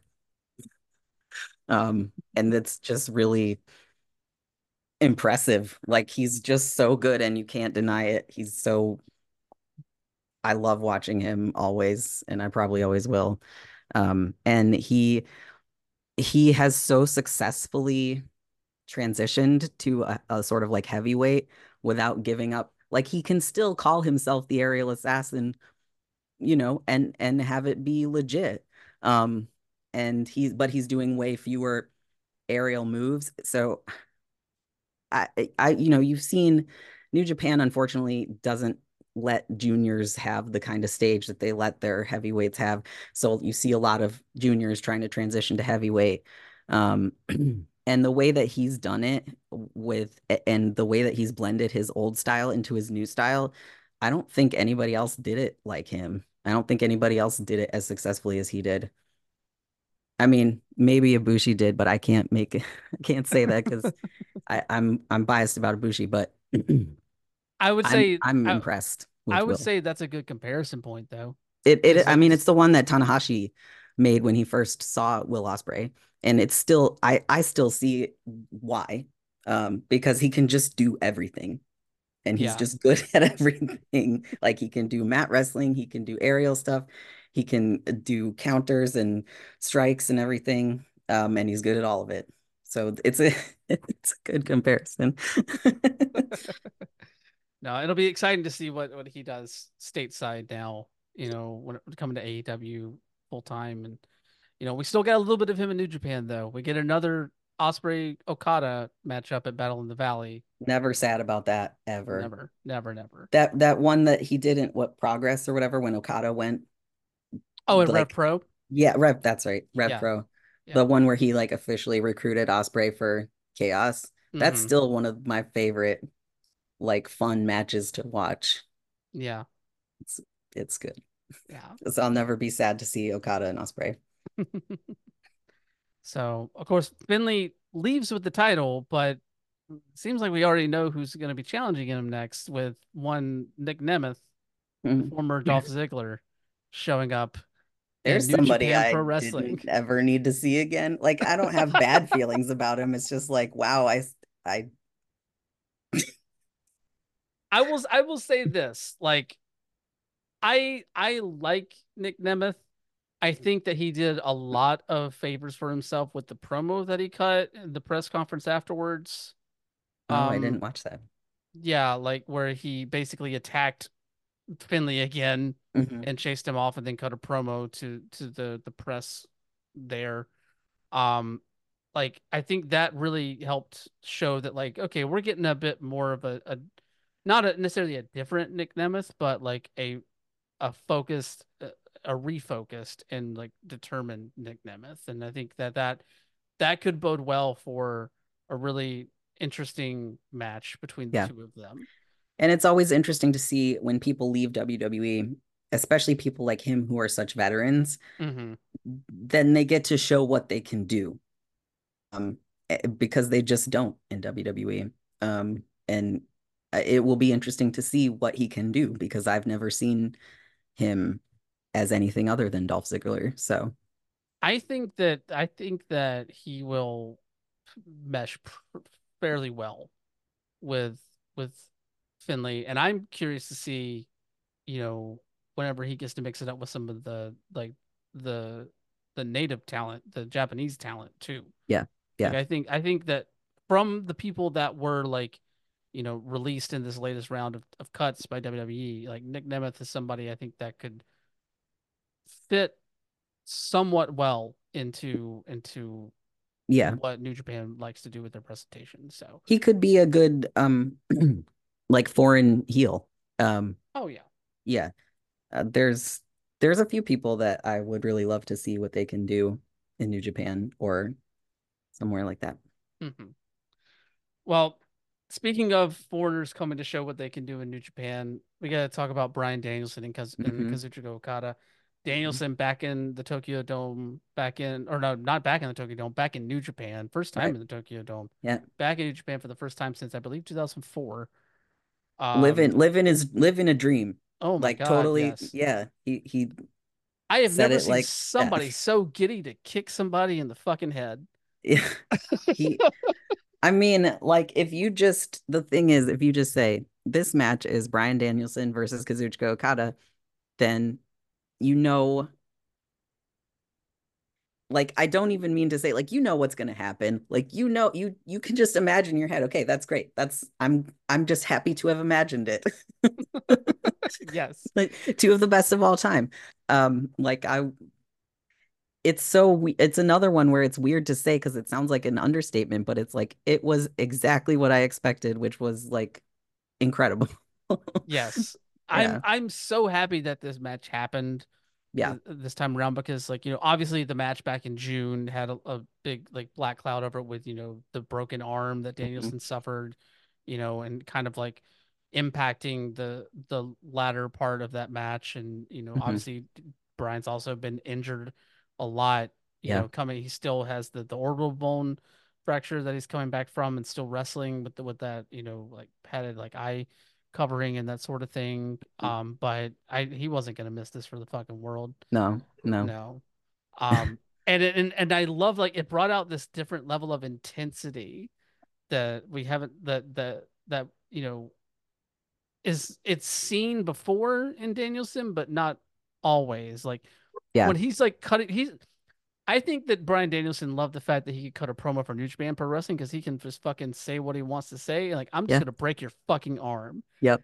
Like, like I just I think see, that's like, so the good. Twinkle in his eye. Yeah, there's no there's no need for like emotional like you know drama or anything. It, like it's sometimes, you know, it's it's good to just go like, you know, I'm just gonna hurt you. Um, sometimes that's all you need as a premise for a wrestling match, especially because Okada hurt him and he was, I mean, and it gave Okada this really interesting, like Okada normally comes into the room and is like, I don't even see anybody else here. Oh, right. Okay. I get like when when he was doing the when they were setting up for the Noah crossovers, like honestly, I don't even know who some of these guys are. I've never seen them in my life. like I'm doing this because I have to for work. Um a- and he that's his attitude so much of the time, even going into Wrestle Kingdom. Um, but he couldn't do that with Bryan Danielson because of the most recent history that they have. Um, and it it kind of gave him he wasn't like cautious, but he was focused right away. He took it seriously right away. He didn't do any Rainmaker bullshit, like which I love Rainmaker bullshit, but um he didn't do any of that like, well, obviously I'm too good to be here sort of stuff that he normally does. hmm No, he saved the Rainmaker bullshit for the entrance. Yeah, oh, so good. Love it. Uh, yes. the dinky thing with the black light. At first I was like that looks weird, but it was cool. I Yeah. have to say. I loved it. I loved Yeah. it. It was just, it was very it was very Okada, honestly. I expect I honestly expect something good from him for his entrance for Wrestle Kingdom. hmm So and he didn't he didn't disappoint. No, not at all. And he was wearing white gear. Okada Mhm. Okada I he he came out and I was oh my god, white gear, Okada. my dreams came true. Yes. I I love this match simply because like it the way that Danielson attacked Okada forced him out of his comfort zone. Hmm. Forced him because like we're used to seeing Okada, you know, just like he has his move set and he has his ways of attacking people and he doesn't like Yep. take advantage of like injuries or he doesn't take advantage of like these sort of things because he's just that confident in what he already does. Yep. You know, he knows that as long as I can hit you with like the elbow drop, I can get you with landslide and then Right. maybe the money clip. Then I do the here or there, tombstone, and then yeah, and then you get to Rainmaker. One, two, Yeah. three. We're done. We're out. You know, Mhm. and you know the way that Danielson attacked his arm, like just the viciousness of it. yeah, It forced something out of Okada that you don't see. yeah. Because people don't treat him like people have this like not respect, but like sort of like they're not afraid of him either, but just It's like this awe sort- almost. Yeah, like people people don't like work the arm with Okada because they kind of are like, well, you can't do that because he's just not going to let you. Yeah. You know, like nobody does that kind of maybe Naito does, I don't know, but like rarely does a heel just decide uh, and also Minoru Suzuki Yes. is a notable exception to this. Yes. um and that is great. Uh but but nobody just decides to do like regular ass heel tactics on Okada because it just doesn't work most of the time. Um, and I'm not saying that that's what Danielson was doing at all, but he like completely disrupted him by focusing on like doing some basic like focusing on the arm and stuff. Exactly what he said he was going to do. I don't think Okada did a tombstone at any time during that match. nope. No he didn't tombstone. he didn't get to do any setup things. All his rainmakers were shaky. It was Yeah. good. He was couldn't even really do his full Rainmaker pose. Right. He had to do little little partial ones. Yeah, like and and uh, and obviously that manifested in Okada attacking the eye. Mhm. Okada just with like unrecognizable viciousness. The last time that you Right. saw that was whenever like he was whenever he like kicked Kato uh, Kaito Kiyomiya in the face at the at the Noah Wrestle like the Wrestle Kingdom Noah crossover show. You know, like and we had that moment there that kind of set off this whole thing with him and, and Kiyomiya that brought Kiyomiya into New Japan for for a good chunk of the year. Right. Like you don't see that Mhm. very often. It's another thing that he's normally like above. exactly Like he yeah, he doesn't have to do that kind of thing. but like him just like booting him in the face and then ripping Ripping eye- the patch eye- off. yes and just Mhm. like showing like just like the the nature of the injury and like you know Yeah. the the fact that you know, how Danielson's vision is still being affected by this injury and like forcing him to like you know like you don't you don't get any kind of protection with this anymore like if I don't get to protect my arm you don't get to protect your eye Yeah. Just it- he ugh. he's just he just by the end he was just like, I'm not gonna fucking lose at the Tokyo Dome to you. Exactly And that was like that was how he had to win the match. So good. like and he is that good he's that guy that once he made that choice um he executed but he had to go there and very few people have taken okada there Yes, yes, and I love that Danielson is one of the people that can do it. yeah Um, it makes me it, obviously we got Okada wins with with a Rainmaker and and we get the post match like show of respect right there, but like it's one and one. You know, there's a third match coming at some point. yeah You know, like respect is cool and all, but like somebody's gonna come out on top in this, and if they're willing to go that far with each other in in this match like i can only imagine what like the third match is going to hold in store for them like it was Yeah. just completely different from the match back in june and completely different from anything that we've seen from really either of them for for a Yeah. while at this point it was just i don't know just so visceral and like yeah like you said it wasn't an okada like okada will always wrestle an okada match. He'll try to um and it wasn't that it was more a danielson match than an okada match but it wasn't really either of them. They neither one of them got to to be the one who who had that control. They had to just eventually beat the shit out of each other which is very interesting considering like you know some of the injuries that Danielson has suffered like in matches that he has finished. You know, like they Right. brought up the Morishima match where he had the detached retina back in Ring of Honor. That you know, and like. I, I can't think of Okada ever having a match where he had like that kind of injury where he had to like finish off the match. yeah hopefully he never yeah, hopefully he never knock on wood and whatever. Um, Yeah, he never has something like that. But yeah, um, it's just yeah. It, it showed a different side of Okada, and I think that that is a very rare thing that you get from someone as established as Kazuchika Okada. I love him for that because he knows like there is a a reason that he is, you know, widely considered the goat or a goat, and it's like he he knows when to bring that out, when to bring out that energy. Good every time. Yeah. Well, speaking of bringing out new energies in in one another, let's get to our main event here. Sanada Tetsuya Naito, Mhm. IWGP World Heavyweight Title. Sanada coming in as the longest reigning uh, IWGP Mm. World Heavyweight Champion, uh, most defenses of that belt, despite this this narrative, you know, that has been really propagated mostly by foreign voices. I feel like about you know how underwhelming Sanada's reign has been Mhm. since winning the belt back in April.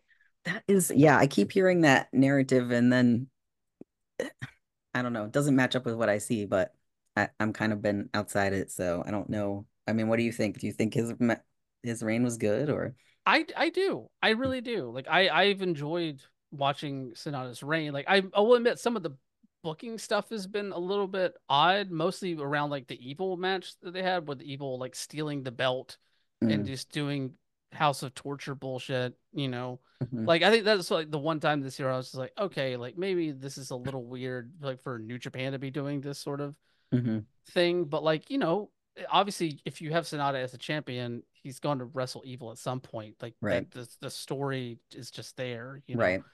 And like and whenever they got in the ring, like I still I still liked that match a lot, you know. And like Sanada, I feel like is someone who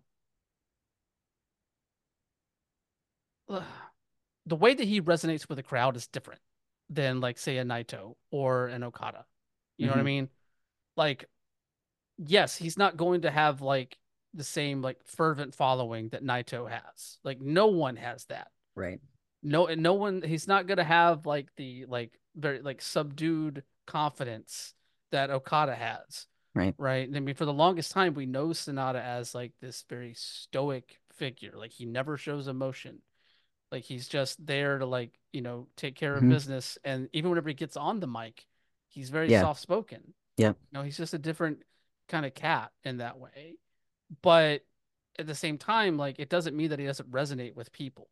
You know, I, if you're if you're constantly trying to compare him to like Okada or Naito, I think that yes, that you can fall into that narrative very easily. Yeah. But the problem is that you're comparing him to two of the most over and celebrated stars that New Japan Pro Wrestling has ever fucking produced. And not only that, people who have had their niche in the company for years, like Naito has been Naito for as long as I've been watching New Japan, and Okada is the same.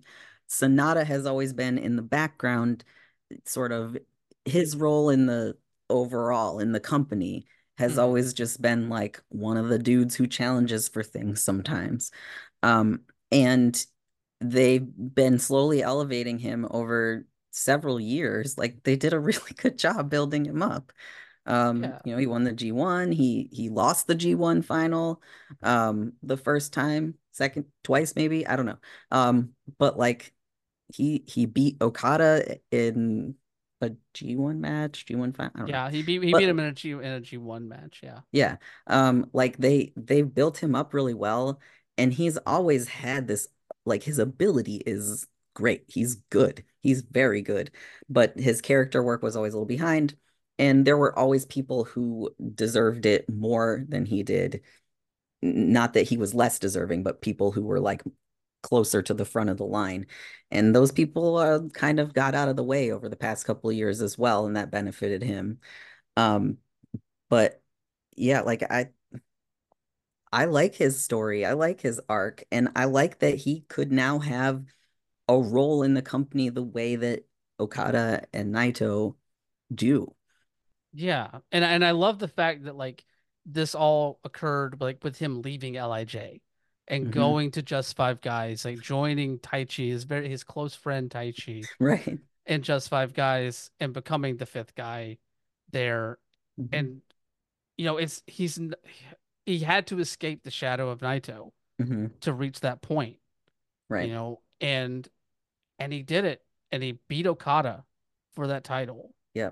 um and then went on like a months long reign that has honestly like, was like on the record books will you know like I said longest reigning champion most defenses like he set those marks not Okada not Right. Ibushi not Right. Ospreay like there is an investment in Sanada and like and it's it's an interesting like wrinkle in the story to have obviously like him leave Naito to reach that point only to run into Naito at Yeah. the Tokyo Dome here.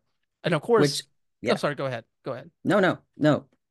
Uh, so and of course that leading into like Naito's whole motivation for this too, right? Right. He wants Yeah. his roll call. He wants his moment. He wants his hmm run that he had taken away from him in 2020, hmm you know?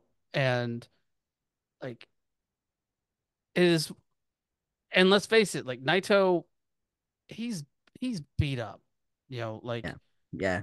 Like this is this you know there uh, there was a lot of like talk on commentary about like this being like Naito's last opportunity to have this sort of thing, right? And I get that in like the storyline of everything. In actuality, though, it might be. I It mean, might be because of his body. yeah, Yeah. his body is just breaking down. Yeah. And he's 41, um, or 42. So like he's he's getting there. Like he's Tanahashi was starting to get there four or five years ago, and and he had to start slowing down too. And I think like he was about the same age when he when he was sort of like, could he still go for the for the top belt? Um, and so and Naito has always been in this interesting like shadow of Tanahashi, foil of Tanahashi, mirror Tanahashi, like so in that way he's still doing that. Um, I I hope I hope he's around for a long time. I hope he stays healthy, but he he just is his knees are dead already. So hmm and he had something with his eye, right? He had Yeah, some they're talking yeah. about like having like a an, an ocular surgery that he was like putting off to retirement, but he ended up hmm like getting it early, and Yeah. obviously that's cutting into his time in the ring too. Yeah. You know, like Yeah. like it's it's shortening his career, and as they were talking about, like I don't know how like you know obviously like commentary kayfabe and stuff like that, but like I don't know how where that lands in the, the actual reality of the situation, but like but like it's very it's a very real story that Naito is like you know approaching the twilight Yeah. you know Yeah. which is a shame because like Naito is just amazing but we're at that point. And so everybody gets to that point yeah Yeah.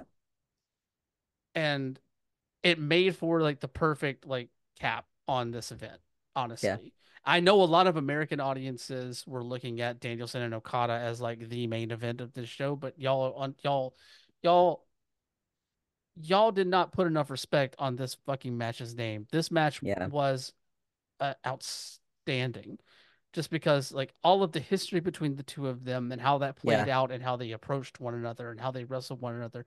Sanada trying to keep up with Naito and trying to like prove to like his former leader that like he made the right decision by leaving LIJ to to go on this run and, and that he can still hang with him.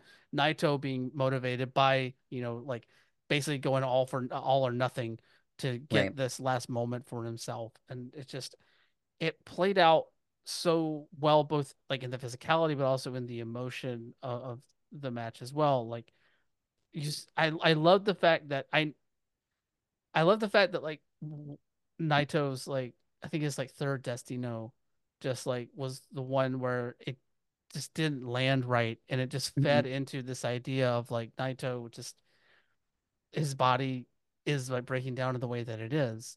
You know, Yeah. it just it just fed into like the story of everything and you know Naito even having to resort resort to Sanada's new finisher, hitting hitting the deadfall on Yeah. Sanada, Yeah.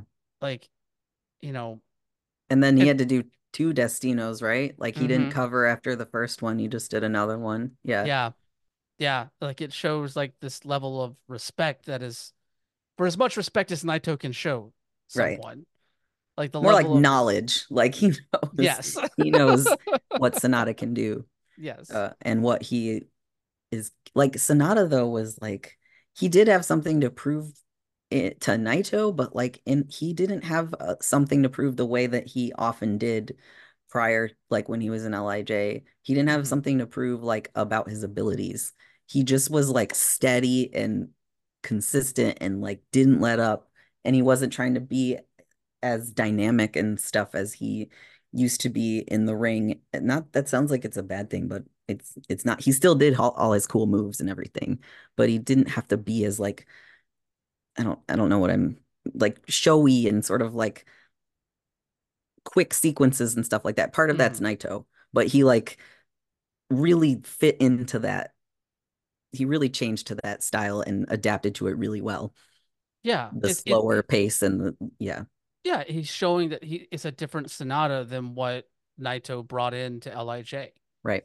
You know, it's like this this version of Sanada is is different and is willing and is able to like match Naito all the way up till the end when ultimately Naito, you know, pins him and wins that belt and gets his roll call. And I love the post match of this so much because Yeah, not only does he get his roll call, but he gets a roll call for all of the former the members former members. in Mhm, a way, with Evil attacking, you know, teasing that he's going to deny the the the mhm. roll call is going to be denied again, and then Sanada coming in with that shining wizard and saving Naito and like the show of respect, bringing the tears out of Sanada as like him and hmm Taichi walk to the back and hearing the crowd, hearing the Yeah, crowd chant for Sanada finally. finally after all of after After all he of lost. this fucking talk Yeah. about how Sanada's reign has, you know, not been good or has been underwhelming. And like, I hear so many people talk about, oh, they should have put the belt on Yota Tsuji whenever they wrestled back at Dominion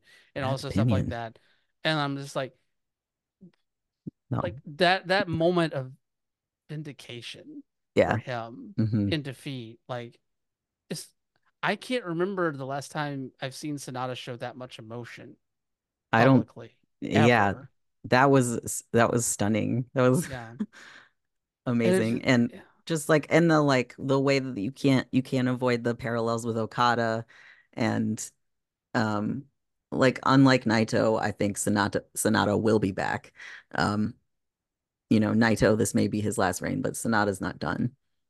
yeah. And you you got the same feeling like when Okada was crying out of walking out of the Tokyo Dome, you got that that same feeling like he's he'll be back.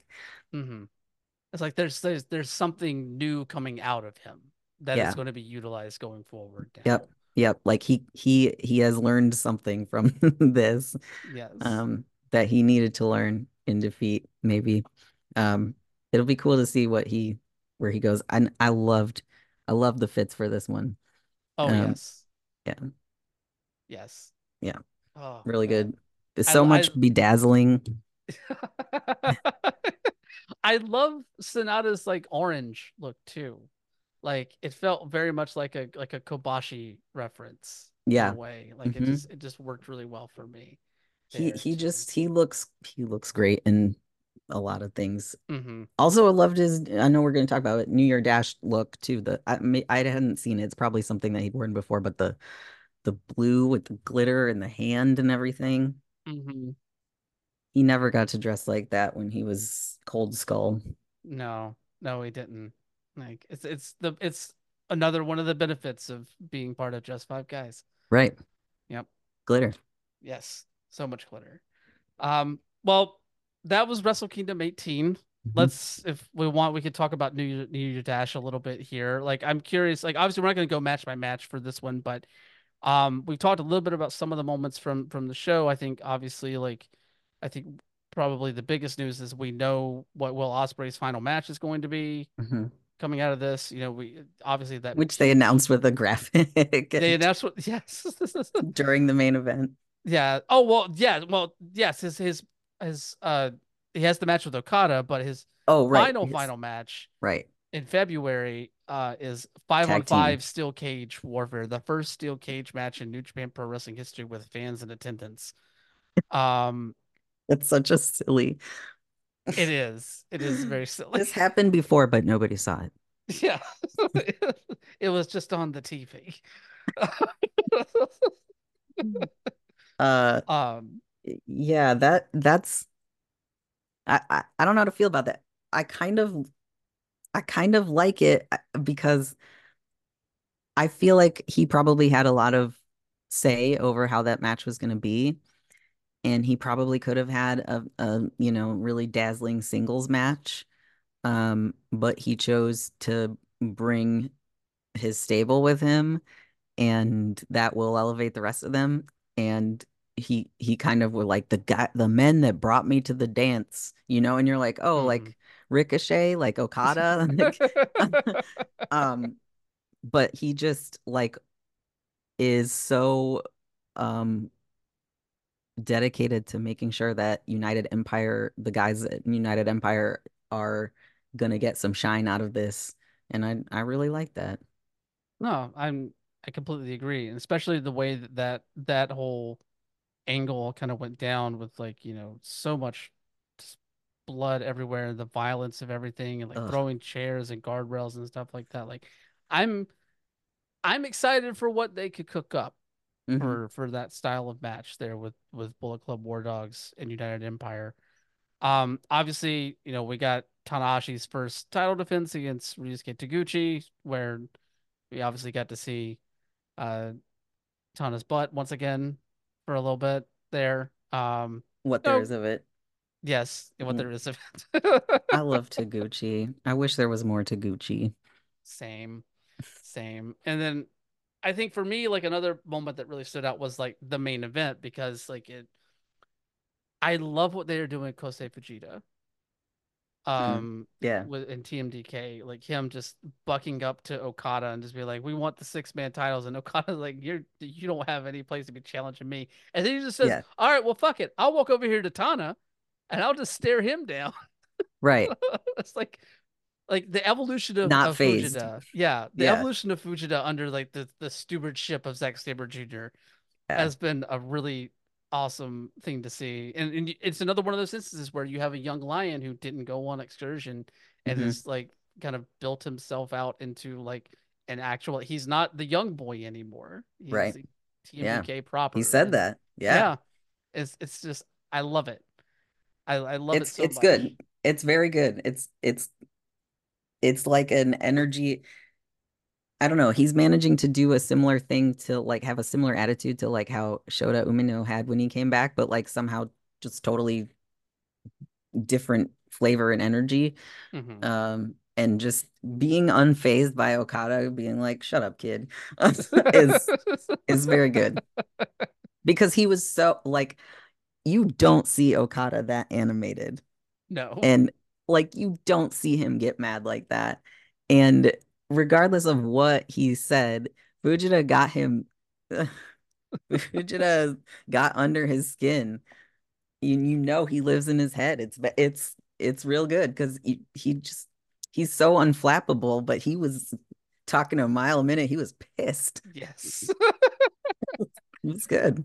And of course, like the one other big thing from that match for me is the inevitable rematch between Zack Sabre Jr. and Bryan Danielson hmm coming down the line. Like that's I'm I'm very curious to see what what what uh Zack Sabre Jr. does in New Japan after losing that the the TV title. I feel like he's primed for like another like main event run there. I hope so. Yeah. Like I really Yeah. like what they're building there. What what stood out to you from from New Year Dash? Mhm. Um, God, I we talked about the tag match, the the with the Young Lions, which I really loved. I always love to see the Young Lions. Um, and we talked about the the KOPW final, also hmm good. Um, now I'm trying to remember what else there was. It's kind of, I mean, I, for a while it just kind of was like upset about the Matt Riddle thing, and I wasn't paying attention very well Yeah. because I just was like, oh, God, I don't want to, ugh, ugh, I don't want to watch that. I don't want to, I don't want it to happen. I, I like was like, do I have to cancel my New Japan World membership? Like, ugh. Hopefully all everything, I've not considered that yet, but now it's like, yeah. know. I mean, hopefully it's just a one match thing, but but but still, like even one match with somebody who you know obviously has like the allegations and the history that and, and conduct that Matt Riddle uh, has had. You know, there's a you know we're le- we're like three and a half years away from from speaking out, right? Right. Yeah. And you know, it's just a shame that wrestling still hasn't as a whole like mainstream like these sort of like major companies just have not really taken any of that to fucking heart Yeah. You know And you can tell that fans want it. Like fans want them to. That's the disappointing thing to me. It's not like I'm gonna have to see Matt Riddle in New Japan.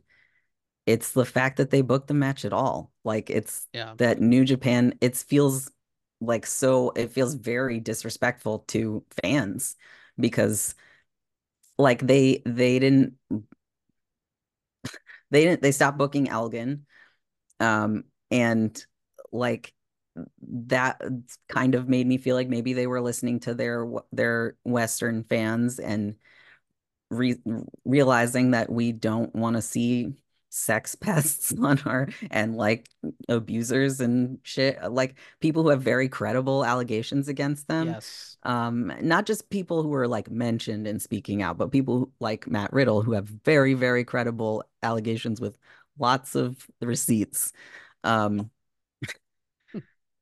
like I thought they learned and cared that we didn't want to see those people. And to know that they don't give a shit at all, that we don't want to see those people was that was the the shitty thing for me. I actually kind of like Matt Riddle's style. I always thought he was really handsome and stuff, but like man, it's more New Japan. Like I'm just I I wonder why I, I like I would love to know what the because they can't be unaware of that. Like they sort of had that excuse with Elgin where it was like, well, maybe they just don't know because it's recent and whatever. Um, what at the time it was like very recent to the time that they booked him again. Mhm. Um, but like this is just there's no excuse. They have to know. Tana even lampshaded it. He was like, I've never heard of this guy. I gotta do some research. yeah well fucking guess what there's a whole lot of shit you can google about matt riddle Yeah. And also like you're the president. yeah shut up. Like now this you own this. So it, it's not funny. yeah Um, and I hate thinking that about Tanahashi, but maybe this was maybe this deal was made before he was president. i mean But- it's possible but still like being in a place of leadership now like this is what's going to happen now like you have a different level of responsibility Yeah. you know and and to that end too like it's yes it is new japan that is that is you know the at, at issue here for bring for bringing someone like Matt Matt Riddle in but it's not just new japan you know major Oh, league no, yeah. wrestling major league wrestling here in the states they booked Matt Riddle for Yeah. for January um that's Mhm. really frustrating because they've been doing some really cool stuff that I've been covering regarding like you know queer identities in, in their in in their company. You know, Alex Kane, their world heavyweight champion, Akira, former middleweight and tag team champion. They're two outstanding talents. They just brought in Steph De Lander. They're bringing in like talents from the from our community that Mhm. are super talented and are getting a stage to show that off right now.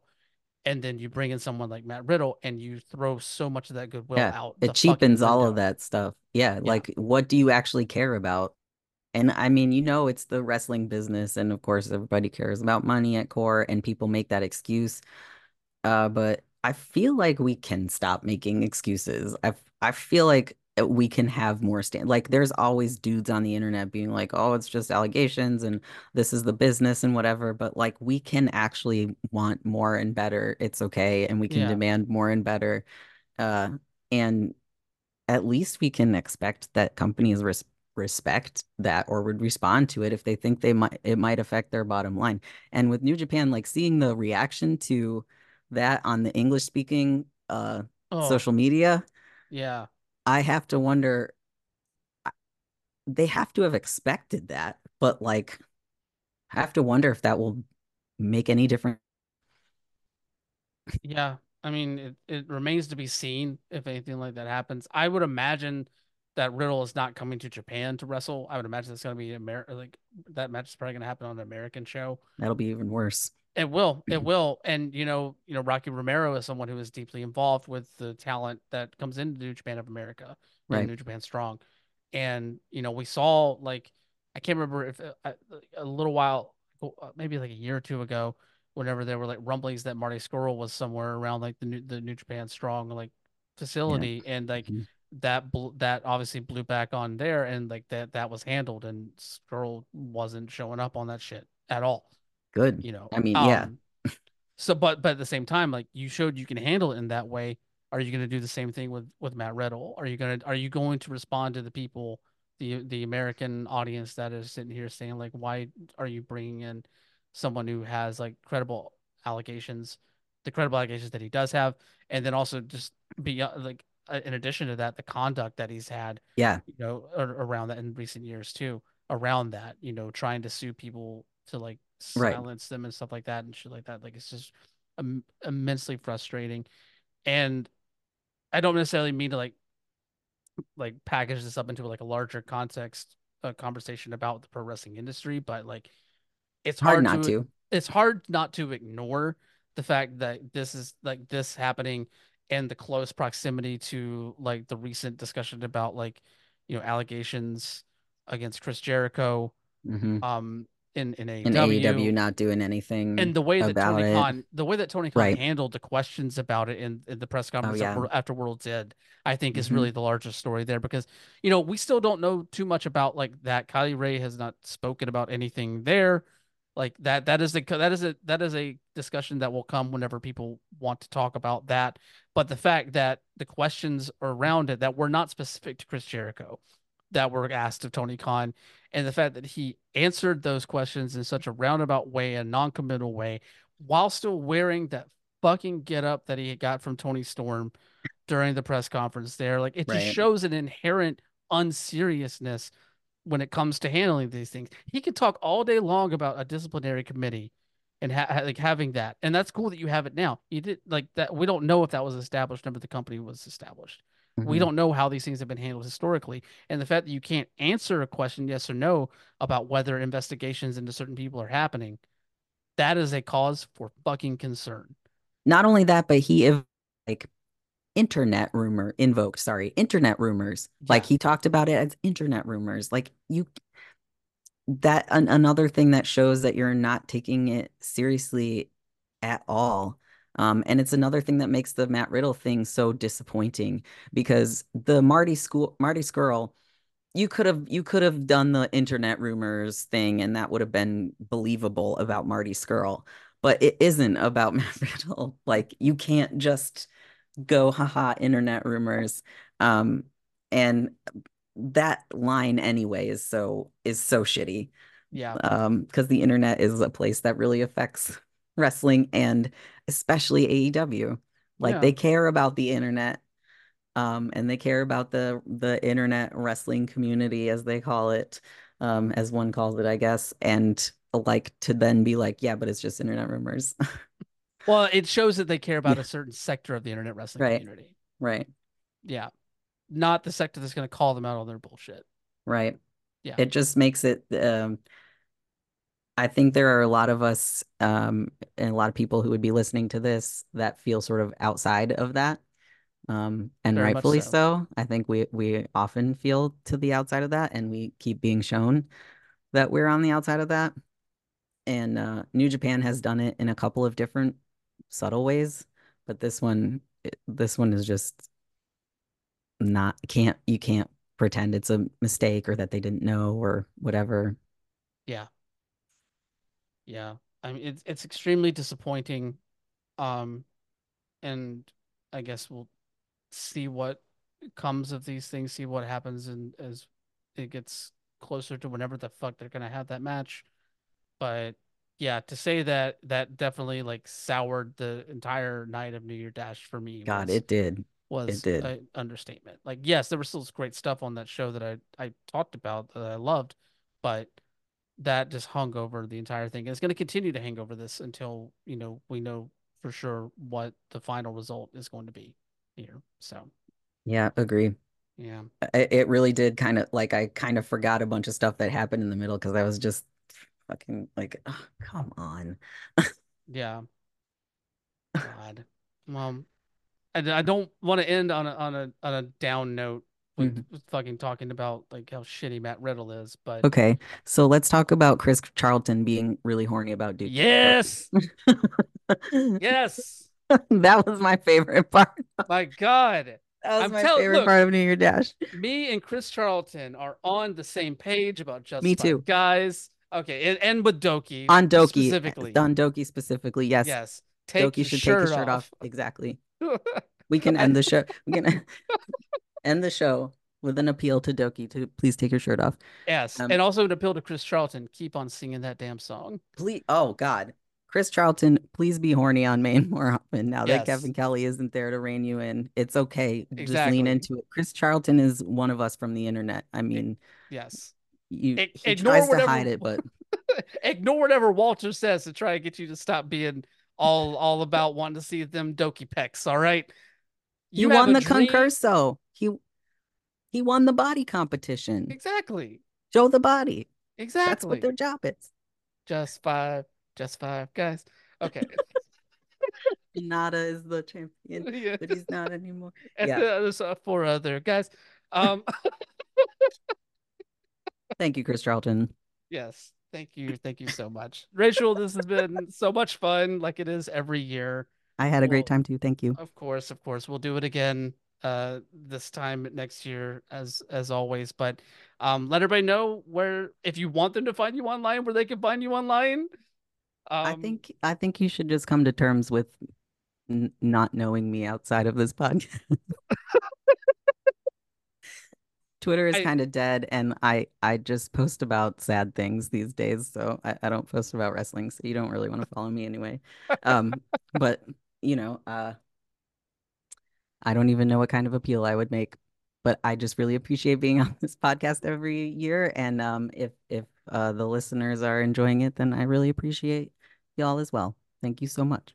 no, thank you, Rachel. My thanks once again to Rachel for taking the time to come on the show yet again. Um, sitting down with her to talk about Wrestle Kingdom year after year is a highlight of of the year and one that comes very early, obviously, but it's it's always a, a fun time. It's worth staying up multiple nights in a row and losing sleep like we all do, all of us sickos out here for the pageantry um, and and graps that Wrestle Kingdom presents to us all the time. Uh, that is going to do it for us this week, though, on the show. Come back, we'll have a new episode Thursday. We're going to continue Journo January, going on into the rest of the month here. Uh, but before we leave, always we have to shout out our roster of lovelies here on the show. Of course, if you want to join the roster of lovelies, go over and sign up and pledge at the $3 tier on patreon.com slash lgbt ringpod you will join the names that are get shouted out on every episode of this show every week and sometimes multiple times a week as evidenced here. You join the likes of zach walker uh, alex e jerry legend and val capone over there. At the five dollar tier you get all of our bonus shows as well you know shows like required reading like we saw fun ones. We're thinking up some some new ideas over there for the Patreon heading into 2024 as well. Some new show ideas that we're toying around with, and hopefully those will see the light of day down the line as well.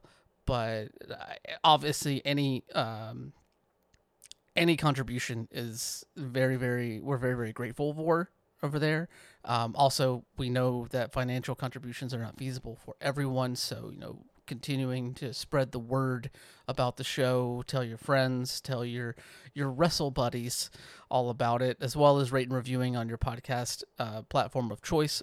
Always helps uh, helps the show as well and doesn't cost a dime um, which honestly is my favorite way of support in a lot of instances personally um, but but for sure we we thank everyone that supports us on patreon we thank everyone that supports us otherwise we just love the continued support here on the show. So we've been we've had y'all for nearly three hours here, so I'm not gonna keep y'all any longer.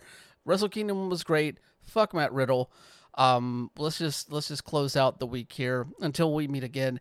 Y'all stay messy, wash your hands, wear your mask, get vaccinated and boosted if at all possible. Same goes for monkeypox. And who is ready for Big Gay Brunch in Tampa on January 27th? I know I am. Bye.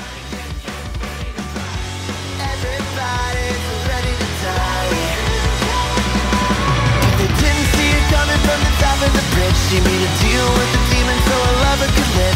When the moon is high and the devil is driving stick It's the formula 666